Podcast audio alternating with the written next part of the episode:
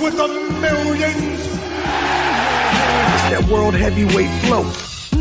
Championship belt wrapped around my waist, yo. I got that Ric Flair figure flow. Slam you on the pavement, that's why they call me Street Pro. Create heat on beat flow. Like Jordan after the second time he three-peated, folks. Get ready, set, let's go. Fight toe to toe, release the flow created by this mic pro. Lights, camera, get low. Action pack, back to back. In fact, this monster will grow. Y'all better let him know. Man with the master plan, and you have no need to know. Heart like winter cold. Bust these fools, anything less than killing whack rappers is a crime. I stay trying to get mine. Stacking value, packing venues, winning over time. Ain't no fine timeline. Open your eyes, you're looking for the best, and this is what you find. Game is only for the bold. You came prepared, now get ready for the show. Introducing from parts unknown, your UFC and combat sports insider, Clubber D, the Combat G, and the Sports Professor.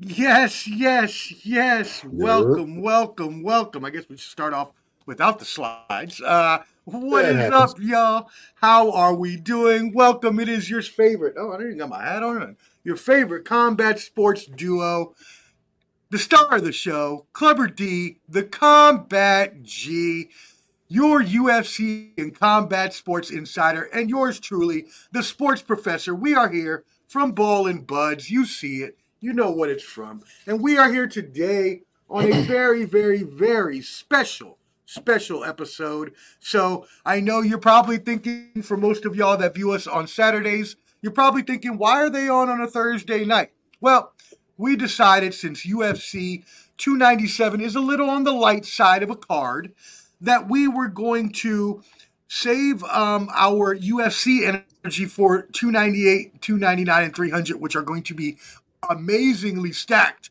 cards. So be ready for that. But we figured we'd bring you a very special Combat Sports Awards 2023. Clubber D, the Combat G, will be handing out his Clubber Awards, or as I colloquially like to call them, the Clubbies. We'll Hey, leave it up to you. Oh, wow. Hey, yo, what is that all about? yo. But first, before we get to that, there has been some breaking news this week about different fights that were signed. Um, can you tell us about those fights that were recently announced um, while I get everything uh, prepared here? Well, before we uh get to those fights, um, you know, what's up, everybody? We're we're back. It's, uh, Ball and Buds. It's, been a little minute. Um, so today we're gonna go over, you know, what are the best fights of the year, uh, knockouts, women's. We didn't leave the women out like some of you suckers do. We're gonna we're gonna talk about the women fights. We're gonna talk about the male fights.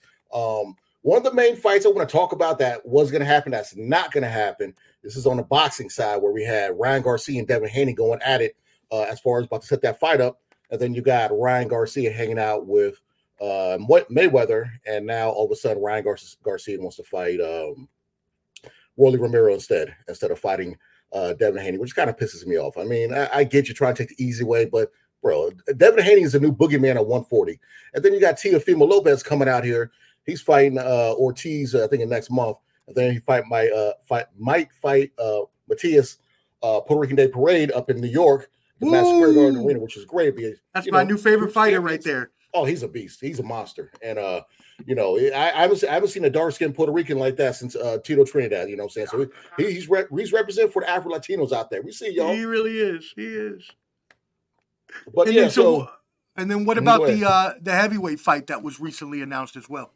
Oh, I thought we were gonna. Oh, we'll, we'll go with that. I, we'll, we'll touch on that now. Just uh, the talk about the Joshua Ngannou uh fight yeah, yeah, we'll get yeah. into that later. But just just as like that was breaking news that was out this week. Yeah, yeah, I thought Josh was so we got Usyk and uh Fury fight next month for the undisputed, and word on the street is that they're gonna strip Usyk and give it uh that belt to uh Philip. I think it's Philip Popper. I can't pronounce his name, but give it to another heavyweight who fought on the card that uh, Wilder lost on and, and uh, Joshua won. But I thought he's gonna be, you know, uh what two time heavyweight champion or whatever, three time, but He's going with the money, going against Ngannou. You know what I'm saying? They got all the, we told everybody on a couple episodes ago, they got all the money out there in, a, in, a, in Saudi Arabia. So they're, they're putting money out there, putting good fights out there. So that's what we've been waiting for. Las Vegas better watch out, okay? Because the new fight capital might be over in, in, uh, in Saudi Arabia. You know, I was out there last week. I, I, was out there last week. I was talking to a few people, but you know, they, they didn't understand what I was saying, but that's another story. But yeah, so I can't wait. It's going to be crazy because I believe uh, Fury and, um, Fury and uh, Usyk. That's gonna be in Saudi Arabia also. All the fights, big fights, are going over there. And just like uh, Inoue out in uh, Japan, you know, they sell out 20, 30, 30 uh, seat arenas. Okay, we're not seeing that here in the states. You know, also uh, uh, shout out to Ian in, in Australia. You got um, you got uh, yeah. Tim Tszyu, Katsuzu son, selling out arenas out in, in Australia. Same with uh, Kambosos. So, the American people, you need to pay attention. Start going to fights. And y'all be still in the fights too. Y'all being dusty out there. Order the fights. Support the fighters, okay? All right. Tired of you haters out there writing bad comments with dirty fingernails. All right. I'm watching you. Okay. Clubber D sees it all. Yeah, we see you, uh, Beta Bob. We know you. We hope you saw that uh, little retort that Clubber D had for you, uh, trying to act like you got more boxing knowledge than the man. Oh man, I, I mean, it's sensitive. I know a lot of sensitive fans out there. A lot, see, this is the thing. A lot of you people don't brush your teeth. Okay, I was at somebody's house the other day. They had a Colgate Colgate flavored K cup for their coffee. I know your breath stunk so bad that you got a Colgate flavored K cup, but some of you guys with bad breath and dirty fingernails, y'all need to stop this stuff. Okay, all right. Instead of sugar in your coffee, you're sprinkling uh, um, um, dry age scope. This is ridiculous. Y'all need to stop this stuff. All right. You got Yo, bad breath and dirty fingernails. Stop it. That must be a new one in the arsenal because I have not I just, heard the K cup one today. yet. I have not heard the K cup one. Instead of looking at Colgate pillow, sleep with your mouth open, you know what I'm saying, or prescription Tic Tac. But you know, somebody's gonna steal these, and, and gonna, I'm seeing on Facebook later. It's gonna piss me off. Hold on, hold on. You know what I got for you, real quick? Right here first. hey, like I tried to tell him.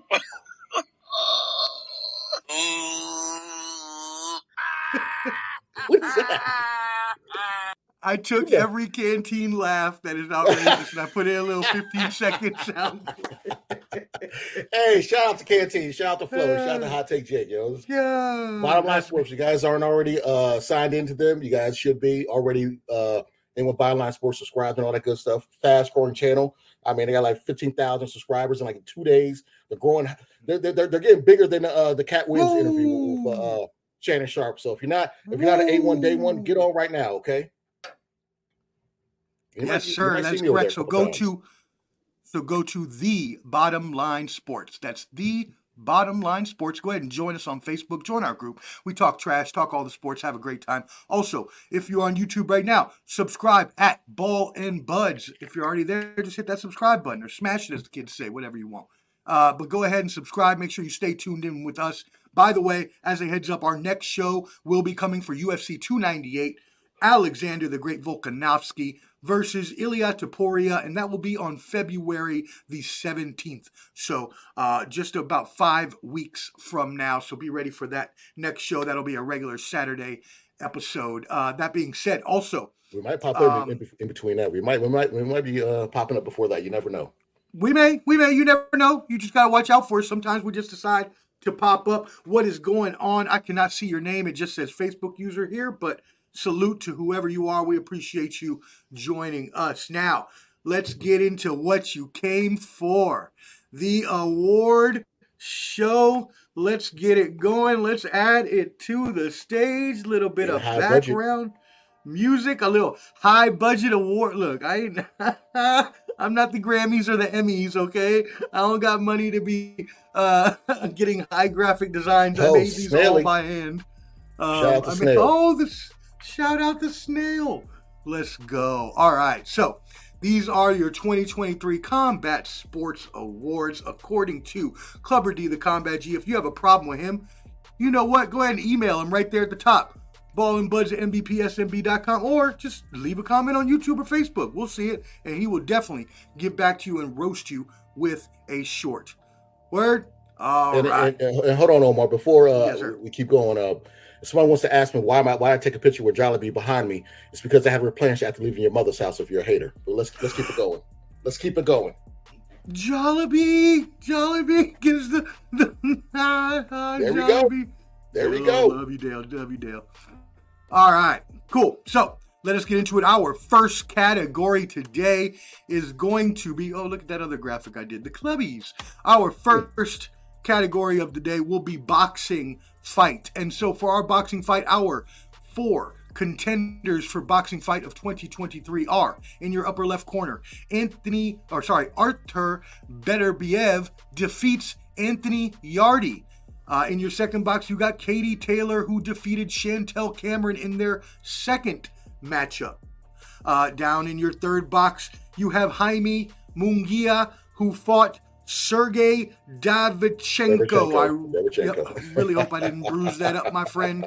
Um, and then lastly, in your last box, we got O'Shaquie Foster versus who defeated, excuse me, Eduardo Hernandez. So, Clubber D, give us your thoughts on some of these fights or whatever you want, and then your winner, my friend. Man, these fights are barn burners. each one, okay. So, uh, uh, Artur Beterbiev, who is the boogeyman, this man is what 19 and 0 with 19 knockouts, and light heavyweight unified champion, has all the three major belts. Only belt he needs is Dimitri Bivol's belt. They're supposed to fight each other later this year if Arthur Beterbiev gets past uh, Liam Smith. Before, They fight this Saturday on ESPN.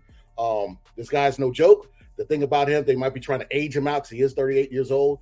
But uh, yeah, again, the fight against Yarde, you actually saw Beterbiev hurt for a change. He was actually hurt in this fight. He didn't go down, but he was hurt, and they were going back and forth. But but uh, you know, uh, Beterbiev gave him some uh, Nyquil, so we had to go to sleep.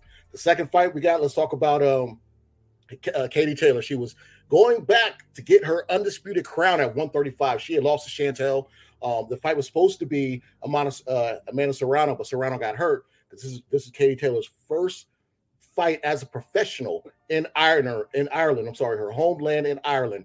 I was about to go, but they seized me at the airport because I couldn't bring my seasoning. But yeah, this fight was amazing. She got her belts back at 135. She's the unified champ again. I, this fight went all the way, but it was a uh, unanimous decision. Now, this third fight, I'm a big Jaime Munguia fan. You know, he was supposed to fight Charlo, that fell through. I didn't like the way he ducked uh, Demetrius Andrade, but Jaime Munguia is like Vergil Ortiz, a guy Golden Boy has molded to be the next big thing, and he might fight Canelo in May, which I'm not agree- not agreeing with. But he fought uh, Sergey uh, Derevchenko, and this fight went back and forth. I personally had Sergey winning by one point or a draw, but they gave it to Jaime Munguia. This fight was amazing. It was good, back and forth. Uh, Sergey going down, coming up, rocking uh, uh Munguia, Munguia rocking him. This was amazing fight. And last but not least, they were having they were having what you call in the boxing world, I believe, phone book ex, phone booth exchanges. I believe is what that. I thought you were going to say a slobber knocker for Jim Ross, but slobber you know, knocker. I like that too. I like that too. Slobber knocker. I knew I, I knew a girl. That was a nickname. But anyway, so um, O'Shaquie Foster. Oh now, don't get me off. Uh, pause on that. Uh, O'Shaquie Foster. the reason why Reckless. this is the man because he won the belt, went down to Mexico, fought in a smaller ring, came back and won in the 12th round when he was dominating in his fight, and they still had him down in the scorecards. This was an inside screw job, and this man uh, uh, prevailed and won in, in a knockout in the 12th round. Amazing fight. O'Shaquie Foster, that dude is the man. But Omar, the winner is Oh, you heard it faintly. You heard it faintly. You we need to crank that up. Hold on. We need to crank that up a little bit. Hold up. Bangers. There we go. Club there we go. bangers.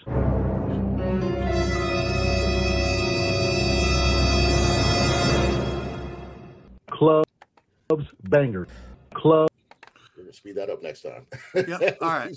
yeah. Let's, screw the soundbite. Yeah, but yeah, that's your okay. All right. Now we got fun. We funny fingers. Now we got oh, O'Shaquie Foster. Look at that. Ah, let's that go. is the man. O'Shaquie Foster. That's who I have fire of the year. Uh, yeah, fire of the year male boxing. O'Shaquie Foster. This man came back in, in enemy territory.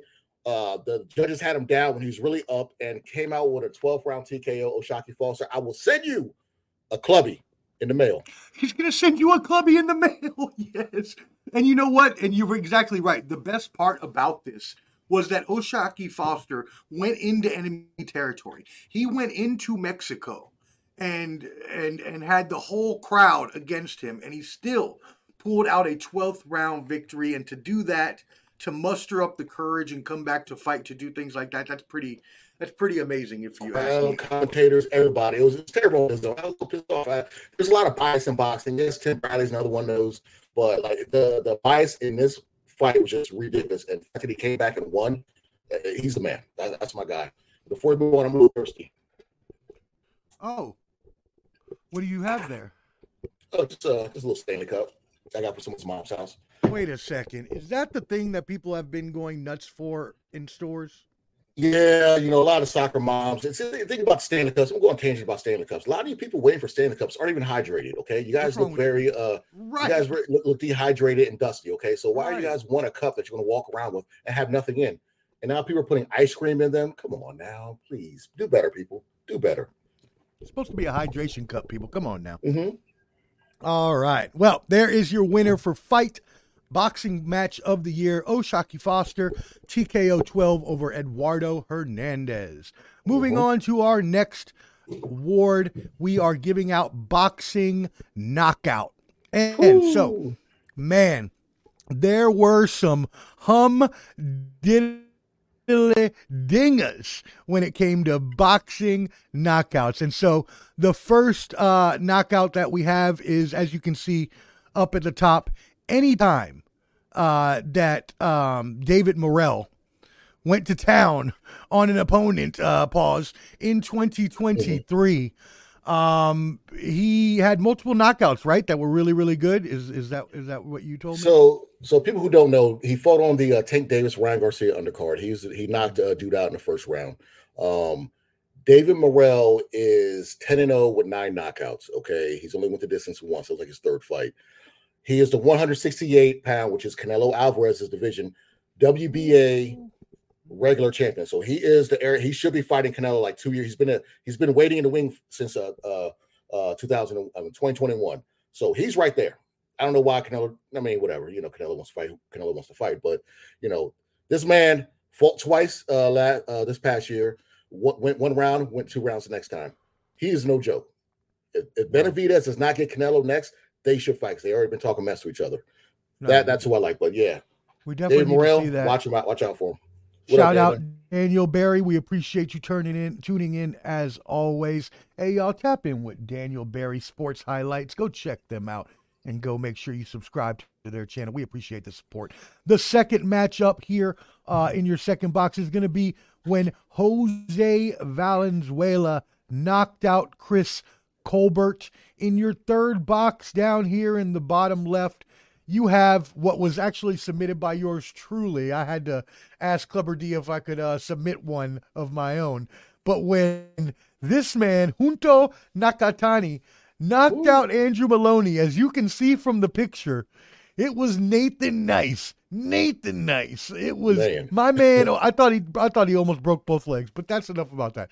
Uh, and then last, our fourth contender is uh, Li Zhang, who actually knocked out Joe Joyce twice, Yes. and both of them were crucial. So, Clubber D, please give us your thoughts on these boxing KOs and your winner. Well, first of all, I'll go. I'll start with Nakatami. Uh, uh, you know, I've, I haven't heard a name like that since you know, uh, uh, what was it, Die Hard Part One, of the building. But anyways, he hit him so hard. If you look in the still, looks like he's doing a hip thruster. He's like one of those women that are wasting the bench and doing a hip thruster in front of the bench. And if any of you men do that in public, I'm judging. But yeah, he's look, look like he's doing hip thrust. Like he looks like an extra on a, on, on breaking. Like he's he's about he's about to do uh he's, he's about to spin on his back. You know, do some breakdance. He looks like the Exorcist, like he's like possessed by a demon. it's ridiculous. Like like he hit him so bad, he he turned into a spider cricket. And y'all from around here know what I'm talking about. But he literally looks like a spider cricket. But uh, yeah, yeah. And, and Chris Colbert, okay, Chris Colbert. They fought earlier. Chris, they gave it to Chris Colbert. He did not win that fight. And they were he was talking so much mess in a press conference saying bet 50, you know, I'm gonna win bet 50, da da da. Iced, iced him. This man face first on the lower uh, uh uh, rope, just as stiff as a board. Bad. Chris Colbert went to sleep, and hopefully it's his career because he's not that good. You know, he had a good amateur career, and then it went to his head. Now he's just he's just not a good fighter anymore. And Yang, geez, Louise. I mean, he punted. Joe Joyce is no joke. Okay, joke. Okay, he, he's good British heavyweight, a lot of power. And and and uh, just to let y'all know, Yang should be fighting Deontay Wilder on the Anthony Joshua on the undercard of? Ngannou. So Oh, they I should didn't be- know that. that should be uh, uh, uh going on. And That's a fight Two- where Wilder heavy hitters, baby. Two, Two heavy hitters. hitters. Well, if Wilder wants to fight again, act like he wants to fight, stop being a, a prima donna. But Yang, he's an old guy. He's 40 years old, I believe. He ain't no joke, okay? So I don't know if we're gonna do the soundbite again. So I just go straight to the the winner Uh, is. No, you know, I, I'm, I'm going to try it again. We're going to give it another go. shot, real quick. Still drawn out. Clubs bangers.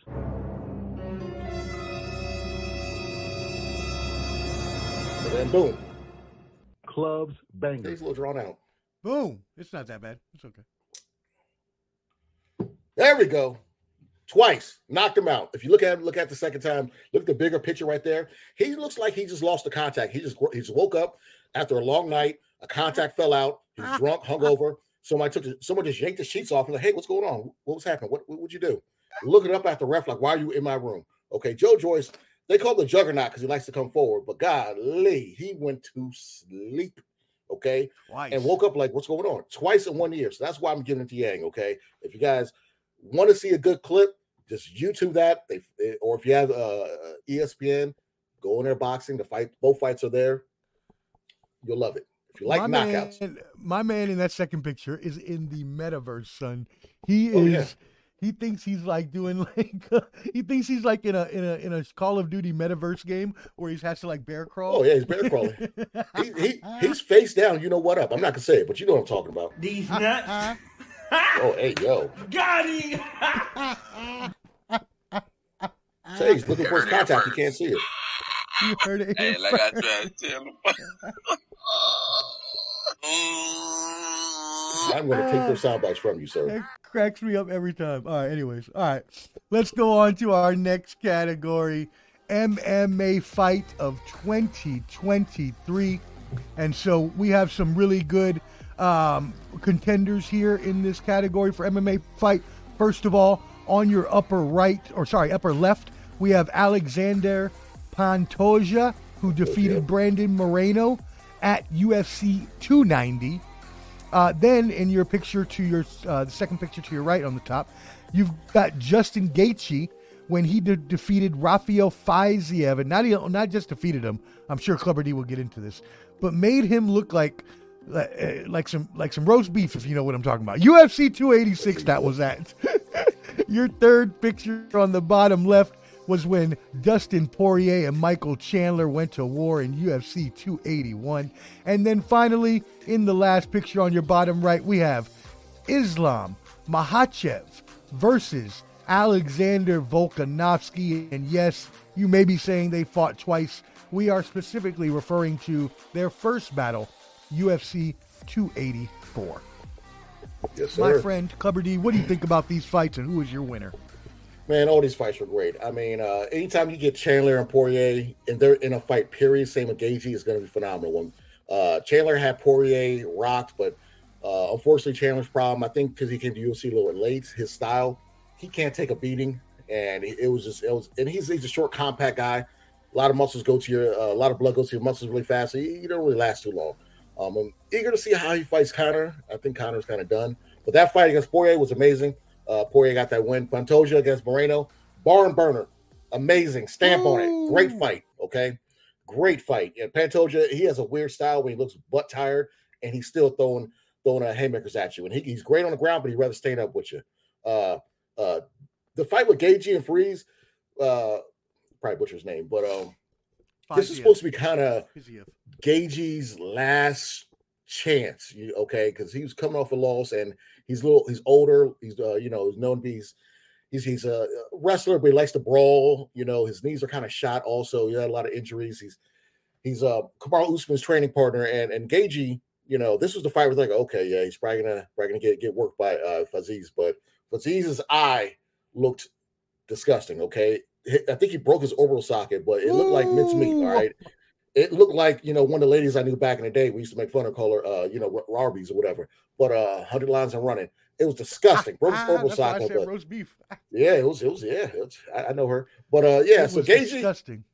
Gaethje is is is it was the man. He can't come and won this fight. But let's talk about Alexander the Great against uh, Islam. So Islam, this fight, Islam, I just beat. uh I believe it was uh Oliveira got the belt in uh, uh, Abu Dhabi. Then then um Alexander came in the ring, said, "I want to fight you," or Cage, and they fought down in Perth, Australia. So he, Yes. he had his home. He was coming up 10 pounds to fight him. Everybody And, was uh, cheering for him. It was Oh yeah, it was it was going crazy. I saw somebody throw up a, a dingo. I was like, "What is that? A dingo?" Somebody threw a damn dingo in the crowd, and they had they had all the Joeys all around jumping around The doing backflips and stuff. I was, I was like, "Man, they, they they they live out there in Australia." But uh, you know, he he, he Islam made fun of Australian wrestling. He got taken down by uh by Alexander uh, Volkanovski. This was a good fight, a very damn good fight. And you know, even though they gave it to Islam, a lot of people say it could have been a draw, and I agree with that. yeah, but uh, Islam came out as the winner. This was a damn good fight. But there can only be one. Clubs, bangers.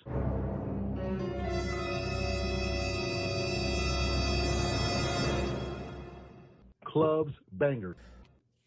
Yes. Come on, the Mike. winner There we go. Bam! Islam. There we go. You know, uh, even though he beat him twice, the second fight shouldn't really count because, you know, that was like 15 day, 12 day notice, and Alexander didn't even look right. But uh, yeah, Mm. yeah, I I gave I gave it to Islam going into enemy territory, uh, defending his belt, you know what I'm saying? And um and proving why he is uh top five uh MMA fighter in, in, the, in the world right now. But yeah, Islam is the winner. You And will get something in the mail. And as a follow up, we are hoping to see this fight possibly again this year, or Well, I hope do not. we need do we need to wait another? Uh, ye- Or we never want to see this fight again? Or I don't need to see it again. I think uh Volkanovski is like what was he 33, 34? He's a little long in the tooth. Islam, but he also, like you said, didn't have much of a camp, so maybe we need to give him a better camp for the second time. we see we already know what he is. He should stay 145 is his weight class. He dominates 155. How about you worry about that noise that you got going on over there?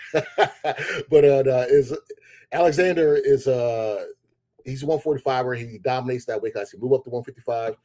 We just saw what happened. Even if he has another camp, I don't see him doing anything. I think Islam's going to move up possibly after he uh defends the belt again to 170.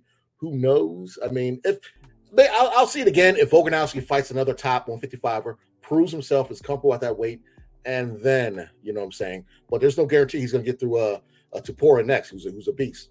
So you know, it, No, that's a good point. Yeah, he's in a crossroads of his career right now. He's in a crossroads. He is the best 145 pounder ever, but he's in a crossroads of his, of his career right now.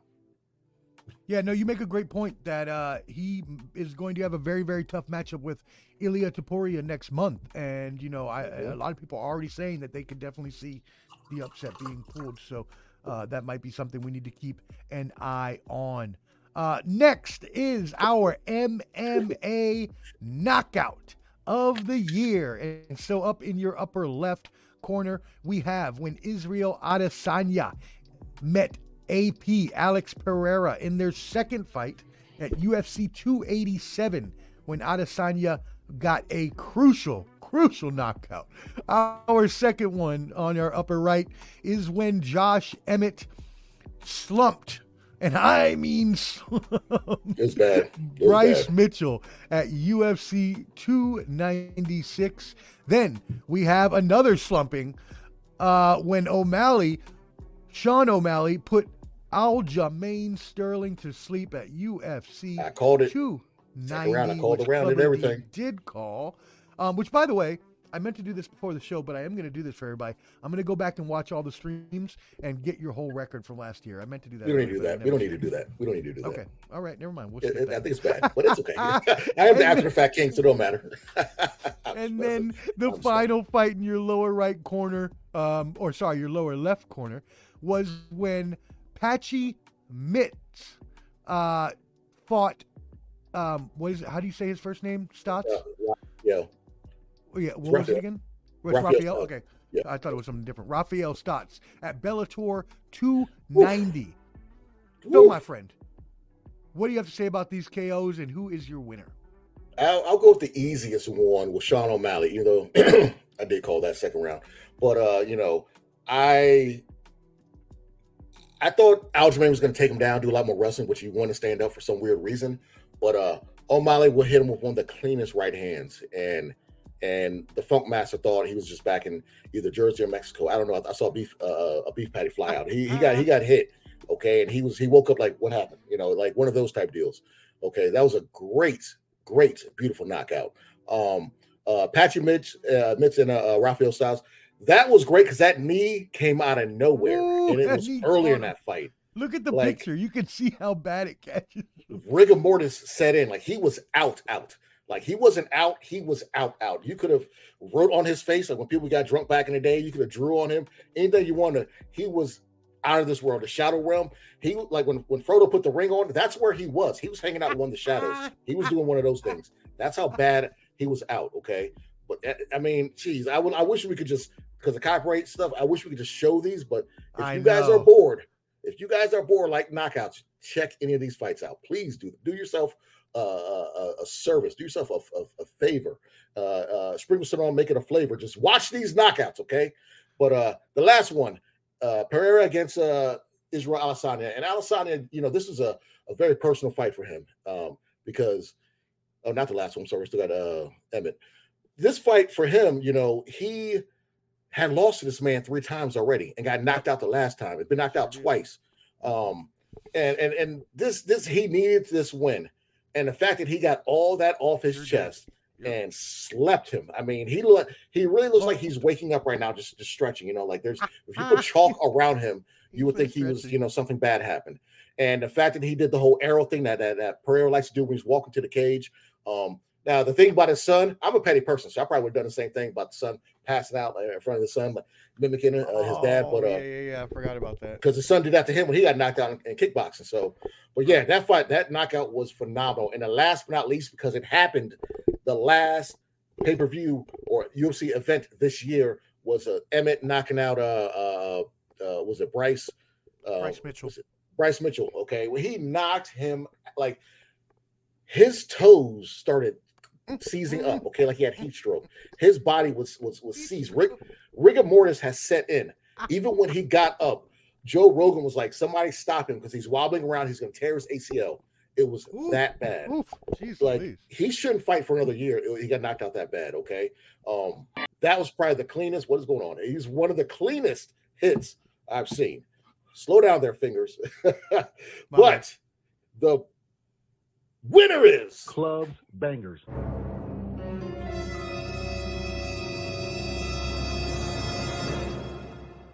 Clubs bangers. Clubs bangers.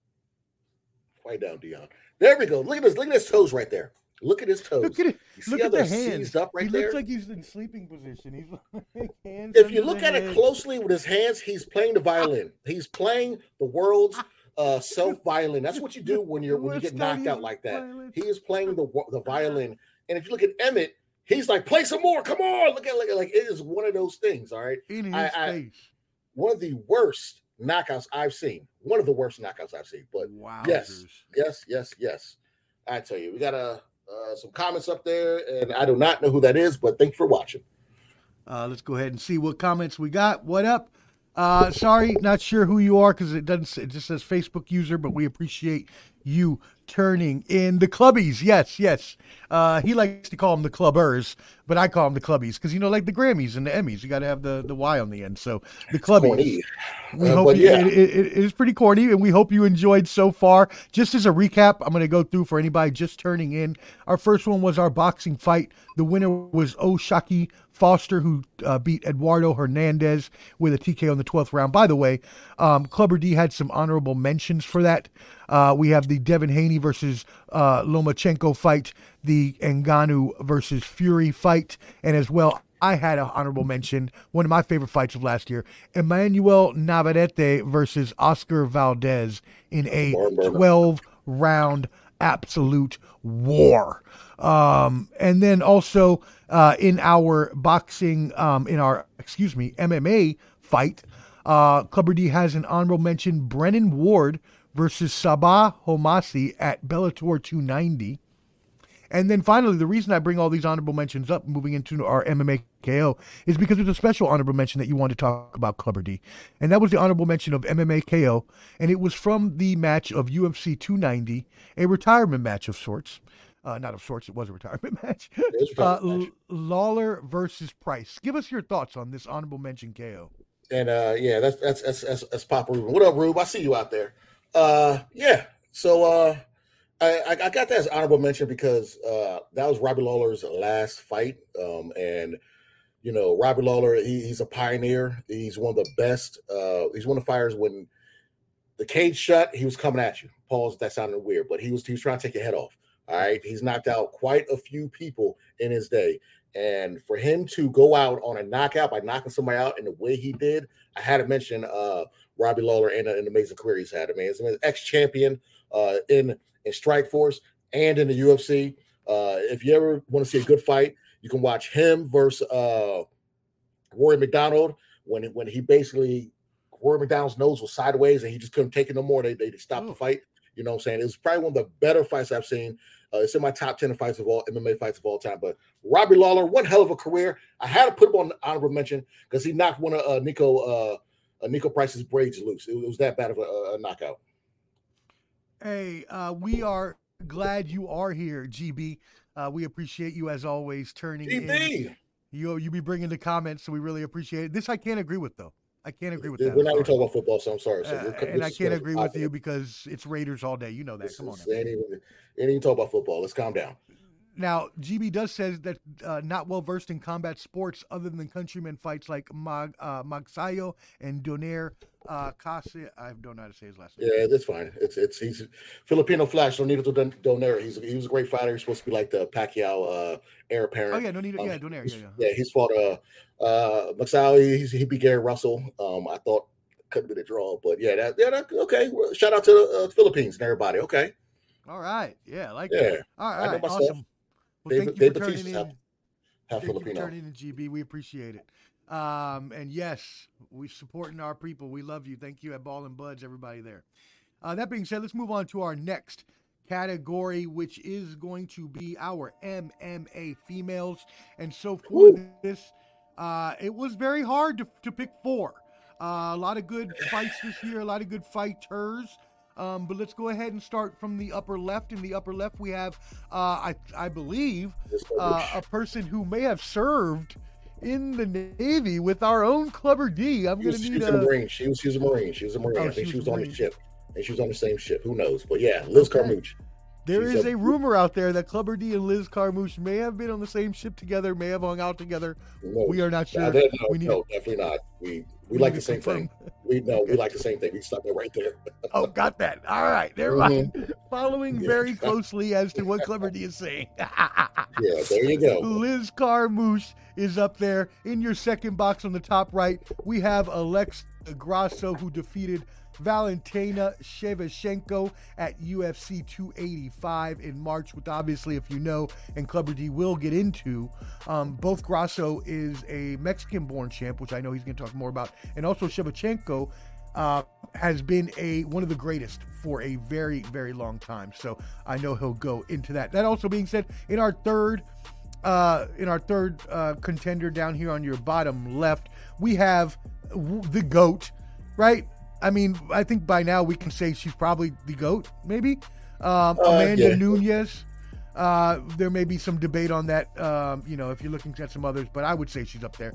Amanda Nunes. And then finally, in your bottom right, we have Larissa Pacheco, who had an amazing year.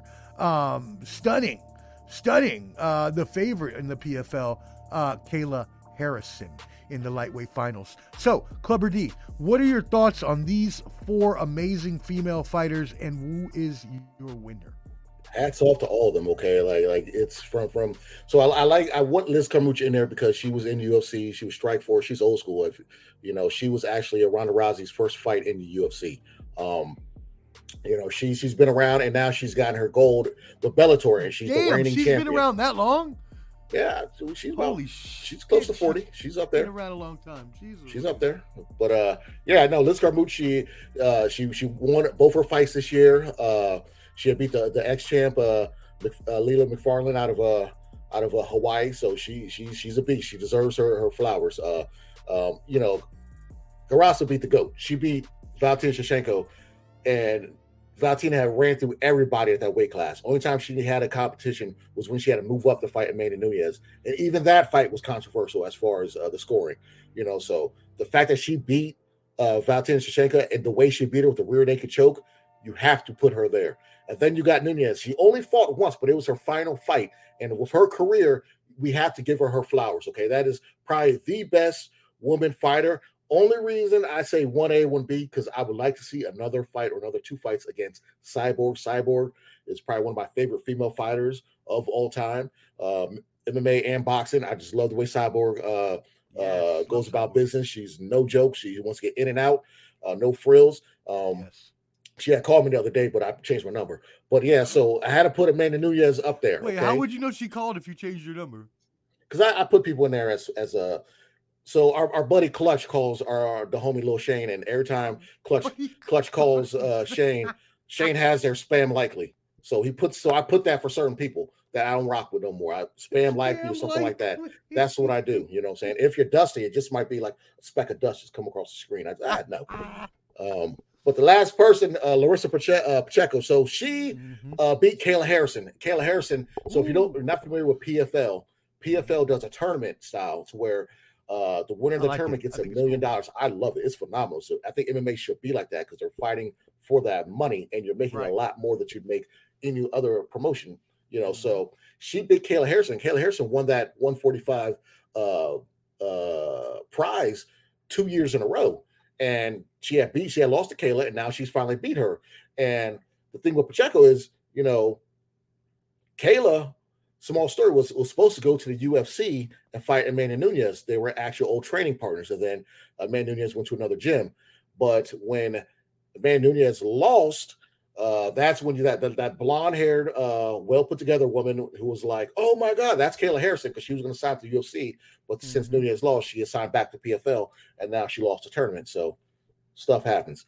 But yeah, so I had to put her up there because she deserves her flowers as well as Liz Carmouche, even though they're not in the UFC, which everyone knows. But you, uh, PFL just bought uh, Bellator, so that's why you're seeing Huge. soon. You're going to see the merging fights, and you're seeing Bellator, Woo. Bellator fighters hopping into uh, the UFC, like Michael Venom Page. He's fighting Kevin Holland, which should be phenomenal. Oh wow. So okay. you're going to see a lot of, you know, I, I'm, I want to see where the Pitbull brothers go and, uh, Antonio McKee, uh, Anthony, uh, Anthony McKee. I want to see where he goes as well. But yeah, Mhm. Bellator has some good fighters. They're either going to be absorbed by uh, PFL, which is on Showtime, and uh, I'm not going to say that. I'll say that later for her. But uh, Jake Paul said he's going to be fighting there as well. Francis Ngannou has signed, but Francis Ngannou's making money doing boxing, and they're giving him the liberty to do that, unlike Dana White. You know, so uh, PFL's going to be on the rise, and which is weird. Um, they're on ESPN just like UFC. I'm pretty sure Dana's not happy about that. Ooh, Pretty sure he's not happy. Probably not. But let's get to the winner. Clubs bangers.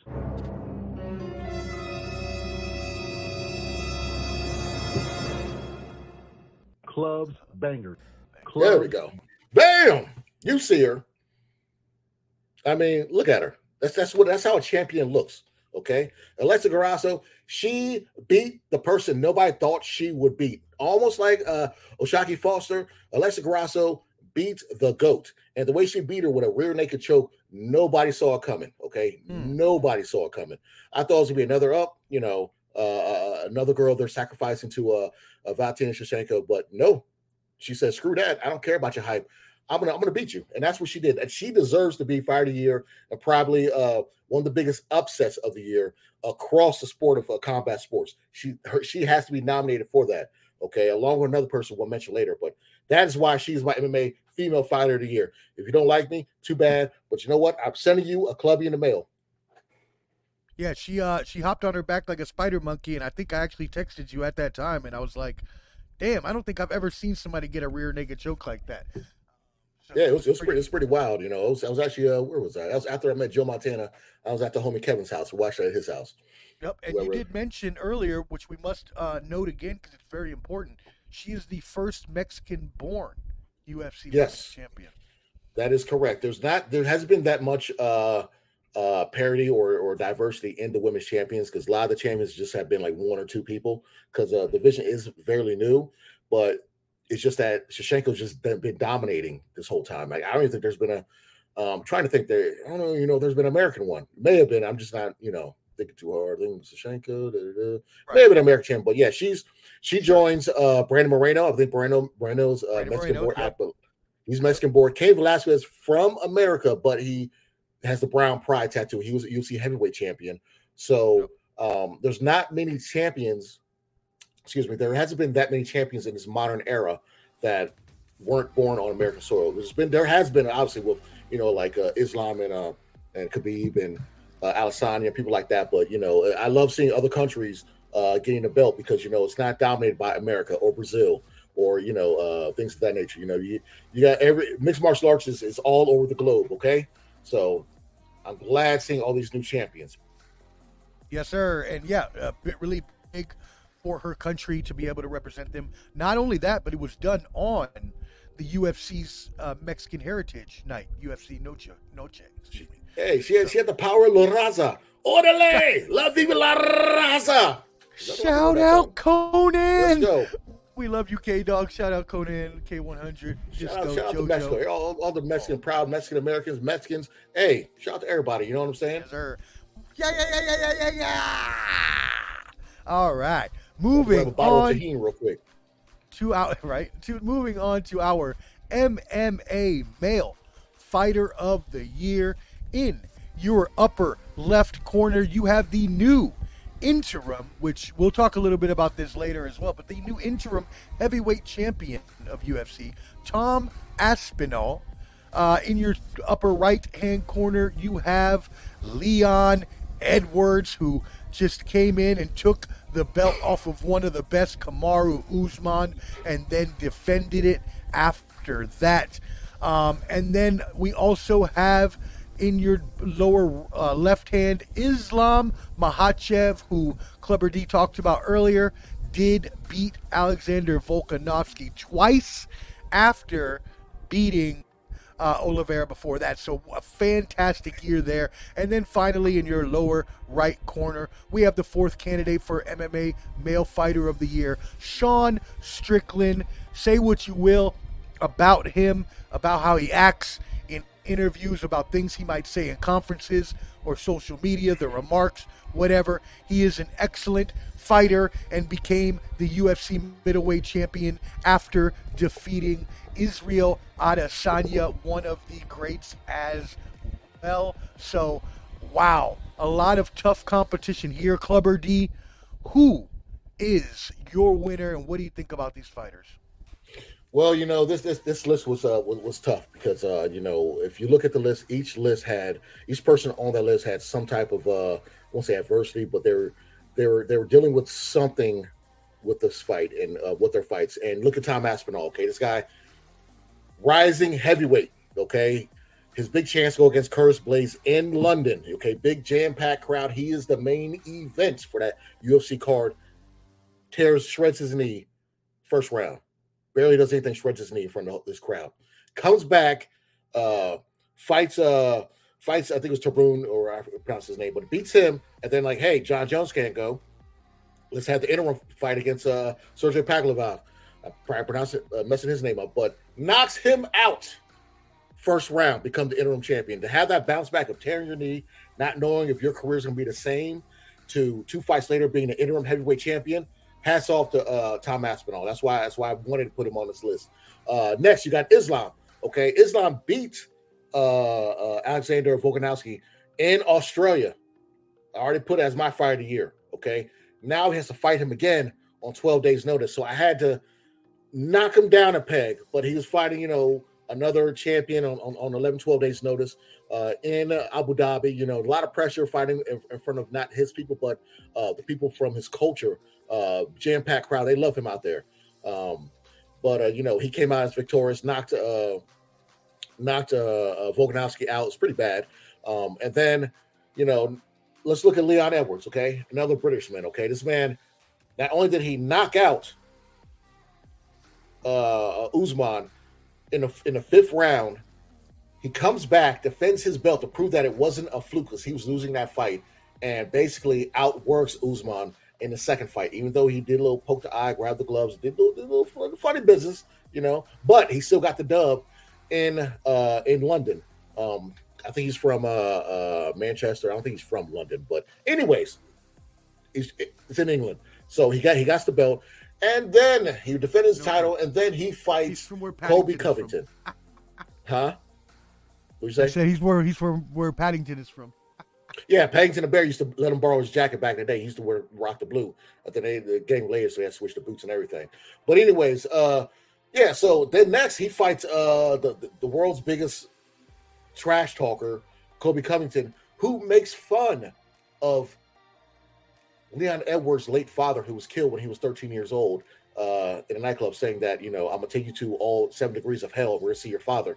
And I'm like, Colby, Colby, you're such a cornball. Like you try to apologize and say, "Oh, it's just to act." Now you don't say that type of stuff because, like I said in our other video, MMA saved uh, Leon Edwards' life because he was doing crime, things of that nature when his father father was murdered.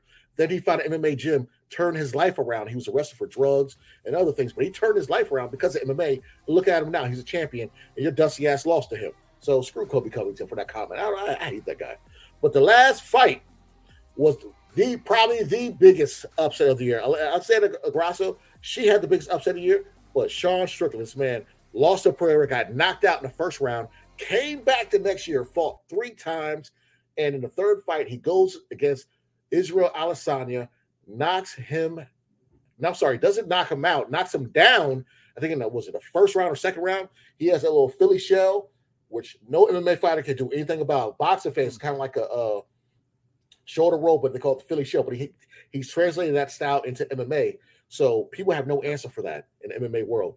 And this man embarrassed Israel Adesanya in his home, not his home because he's I think he's uh from New Zealand, but Yeah. regardless, it was it was it was it was he felt the thunder from down under, and he lost his belt to Sean Strickland in front of his peoples. Okay, you wasn't doing those dancing and break dancing, and like you said in the press conferences, he made fun of Israel for having painting his nails, called him the word that they call cigarettes over in Europe, called him all types Oh. of stuff, which is hilarious.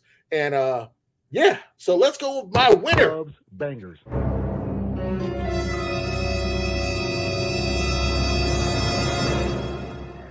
Clubs, bangers. That's not my winner. No, it's not. Oh, we changed that. But anyways, my winner was Sean Strickland. Okay, Sean Strickland delivered uh, delivered the biggest upset of the year. And whoa, whoa, slow down, fingers, fingers, No, you're fine. fingers. No, fingers. you're fine. You're fine. I'm trying Uh, to see why so- that didn't change. My bad. So anyway, Sean Strickland, you're good. Sean Strickland, uh, yeah, threw me off big time. Sean Strickland won Yeah, my bad. the It- I biggest why it didn't change. upset. I will tell you, the biggest upset in MMA besides Garasso was Sean Strickland because nobody had him winning, not one person. Um, and and and it was fun. Fun fact about that, I was out in Tyson's uh, at this place called Ship Garden watching the fights with some of the guys, and they had K-pop night at the place I was watching it. So we're surrounded by all these grown adults doing all this Korean da- uh, uh, pop music and all this stuff while the fights are. I'm like, where are we? So it was just a bizarre night. I had to throw that out there. Glenn, Jose, Kiki, if you're watching, you'll know what I'm talking about. But yeah, that Sean Strickland, Sean Strickland. Somebody uh, jumped on our stuff and corrupted our stuff. We got women showing up. This, is, I think it's Flo trying to sabotage it. I think it's Flo. Got to be Flo. It's prob it's it's probably Flo and and y'all. I, it was Sean Strickland was his his uh, fighter, and I can actually uh, prove uh, that. Let me You got to show you it. real quick. No, you got to prove it. No, I, I, I said it. They know. There it is. See, that was the slide that was supposed to show up. Uh, I thought uh, that he was picking Islam, and so I uh, just I think I assumed that. I don't know where I got that from, but it turns out he wasn't. So I, we do have a Sean Strickland slide. I do want you to know that it just did not show up uh, because I guess I didn't refresh the uh, slides. But anyways, all right, that's enough of that. Let's get back to what we were talking about. So Sean Strickland is your winner of male fighter of the year again after defeating Israel Adesanya and taking his belt. And actually, Sean Strickland is the feature of UFC 297, which will be Yep. next Saturday. He will be fighting Dricus Du Plessis uh, or something like that. DPP. Um, DPP. So before we go into our uh, our women and male boxers, give us your thoughts on that fight next week happening between those. Uh, very interesting. I think they're trying to, you know, uh, the fact that they got into it at the last pay per view with uh, Sean Strickland telling Gilbert Burns his wife and child move out the way so we can jump behind him and start punching him. Uh, eh, there's some bad blood there. Um, if if Du Plessis wins, Adesanya better get in the ring and challenge him. Just don't say the N word all the time like an idiot. But uh, this is gonna be a tough fight. I don't see Du Plessis winning this at all. Sean Strickland, his style, he's on a high right now. He's constant pressure. Du Plessis has power, but I don't think he has the power to stop Sean Strickland from coming forward uh, with that with that with that uh, Philly uh, Philly shell because with that style he does, you if you try to hit him, he's going to counter and, and, and, and slip slip the jab or a hook on you, and you can't. You try to take him down. He has great wrestling. Okay, so I don't I don't see Du Plessis. I don't see. I don't think he has a plan that can stop Sean Strickland. So I got Sean Strickland winning that. Okay, cool. So you got Sean Strickland successfully defending his belt uh, Oh, yeah. during that matchup. Next, that is next Saturday, uh, January twentieth, is where you will see UFC uh, 297. Um, that being said, uh, moving on to our final two slides of the evening, which, uh, by the way, I wanted to show you. Boom! It did update. Ah, There we go. Look at that got it. Technology. I just had to refresh it. Look at that technology, y'all. I love technology. It's really simple how how you can just get something done like that, even though it was on the wrong slides. It took me a couple seconds just to update. That being said, let's move it on to the final two categories. We have woman boxer of the year, and wow, oh wow, these are four of the toughest, best fighters I have ever seen fight in a ring. First of all, we will start in our upper left corner with Alicia Baumgardner, who is just a vicious, vicious fighter. Um, I'm gonna let Clubber D talk a little more about her. Uh, I'm a little biased on this one. In your upper right, my girl, the Boricua, like yours truly, wepa, wepa, wepa, uh, Amanda Serrano. Um, and then in our bottom left, I had to get this picture of her. I know it's not her standing up, but she had so many belts in this picture. I was Whoa. amazed. So I was like, wow, this is Claressa Shields, the amazing GWOAT of women's boxing. And then finally, in our bottom right corner, we have, as the aforementioned uh, fight of the year candidate, Katie Taylor, the Irish star who took two fights back home and sold out in Dublin. So, my friend, what do you think about these amazing women boxers? And give us your winner. I mean, you got Katie Taylor, who's who's just a, a beast. I mean, this, this woman's what multiple division undisputed, I believe. Claressa Shields, multiple uh, multiple women undisputed. You got uh, Serrano, who's undisputed. You have uh, uh, Alicia, the bomb Baumgardner, um, who I need who I need to call. Uh, she is undisputed at 130. The, the key word is undisputed. The reason why they're on this list because they were best of the best. The reason um, uh, Serrano doesn't have the WBC, and I'll get into that right now because they're acting a little funny duddy but Claressa Shields, multiple division undisputed, and this woman's even fought PFL. Her MMA record is one and one. Serrano has fought MMA, and she's going back to MMA this year as well. Okay, Katie Taylor, gold medalist, just like just like Shields. Uh, I think she was a two-time gold medalist in the Olympics. Uh, Katie Taylor's a phenomenal top. These these women are the best in women's boxing. You could put in, you know, honorable mention like uh, somebody like uh, uh, uh, Savannah Marshall or uh, uh, Francine Dezurn. Uh, you know, there's there's other women that are close and right there, but these women are the cream of the crop. As Macho Man says, it always rises. Okay, and I want to start with Katie Taylor because the only reason I'm gonna start with her because she took an L this year, and then she uh she she got her L back and won in her hometown this time. So she has got her first professional win in Ireland, and another sellout crowd against uh uh uh what was the lady's name Cameron. Uh, she beat her in 12 round majority decision. So we got she has all the belts back. You know what I'm saying? So she is the undisputed at 135. Let's go to Claressa Shields. Claressa, I didn't I, I don't I'm gonna tell you right now, I don't have her winning because she only fought once this year. Okay. And yes, I love the fact that she sold out or uh had more fans in the seats than the Pistons do in that Little Caesars Arena in Detroit because she's from Flint, Michigan. But she only fought once, and I can't I can't jump her in front of anyone else. All right. Baumgardner, I'm telling you right now, I love Alicia Baumgardner. Right now, there is a beef going on between Alicia Baumgardner and Claressa Shields. They have been going at each other. There's recently a Wait, video what? of them being on the same fight. Oh yeah, oh yes, oh yes. Let's go. Because Baumgardner beat uh Claressa Shields' uh, tra- uh partner, um, Mikaela Mayer, who's dating the old punter for the Raiders, the brother. I forgot his name. she's- King. She's dating him, uh, Mikaela Mayer. But I don't know because you know they were they won medals together. Her and Claressa, they're good friends, but now ever since Baumgardner beat her, they've been going back and forth. Claressa, she fights at 160. Uh, she says she can make 147. Baumgardner said, "Hey, I'm at 130. I can move up to 147." But Claressa said, "I don't want to move down." So, but right now they're going back and forth about fighting each other. Uh, Baumgardner, she is like I said, she's un- what are you doing over there? She's undisputed at uh 130, but uh she is uh um she had little issues with the whole steroid allegations. So even though that's past her, she got she was cleared. That's still a little eh, on her record. People are gonna look at her a little funny duddy, especially because she's very uh, she's a real fit woman. Um, I'm a big fan of hers. I hope the Claressa Shields fight does happen, but if it doesn't, I'll be happy as well because I'd just rather fight Katie Taylor. That'd be she's awesome. five pounds above you. That'd be a great wanna fight. You know what I'm saying? So she's already fought in London before because she fought on Claressa Shields' uh, undercard uh, against uh, when Claressa fought uh, Savannah Marshall o- overseas. But um, you know, it- it's one of those things. And and last but not least, Amanda Serrano. Okay, Amanda. She fought twice, but you know what? We don't need to get to it, into her too much. Let me tell you who the winner is. 'cause I'm, we're gonna jump straight into it. Bangers.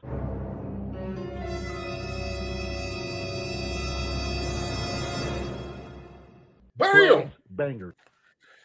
I'm going with Amanda Serrano. The reason why I'm going for, even though she fought twice this year. wepa, Let's hear it. Let's hear. Let's hear it.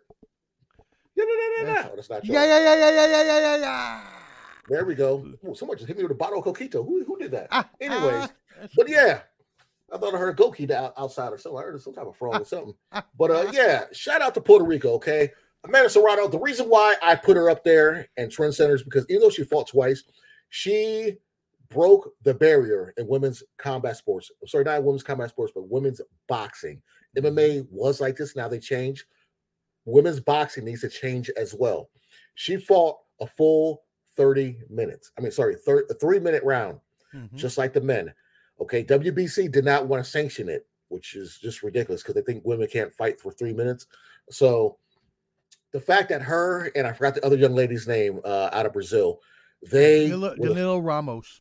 there you go. They were the first women ever that happened in it happened in Orlando, Florida on a Friday. I watched it. My brother was was was writing about it on on on on a on a Facebook, you know. So uh, you know, people were tuned in. A lot of people I know were tuned into this fight. She and, and uh Miss Ramos were the first women ever to box for three minute rounds. Okay. That should be the standard for women. Okay.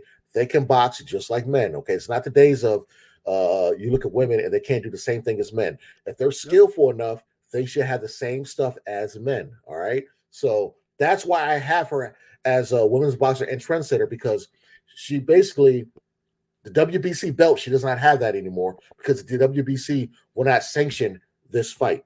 All the other uh, major Bums. sanctioning bodies sanctioned this fight. They didn't.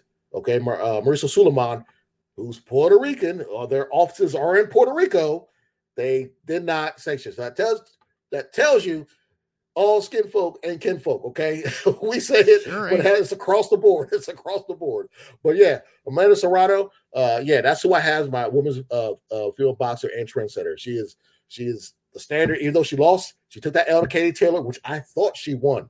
I would have gave that to her, or at least a draw in Madison Square Garden. And I was building up to the big fight in Ireland.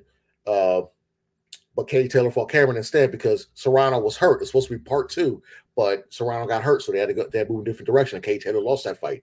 I think they fought again. Serrano would have won that fight because that pressure of fighting at home got to Katie Taylor, obviously, and she lost the first fight, but won the second fight. So I hope they do a second fight of Serrano versus Taylor. I hope that happens in Ireland. It can happen in Woodbridge, Virginia. It can happen in Nashville, Tennessee. It can happen in New Orleans, Louisiana, wherever it's at.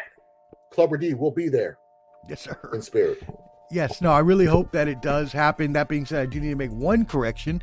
Uh, she was actually 3 and 0 this year. I know you forgot she fought Heather Hardy uh, there in the middle of the year, but she did.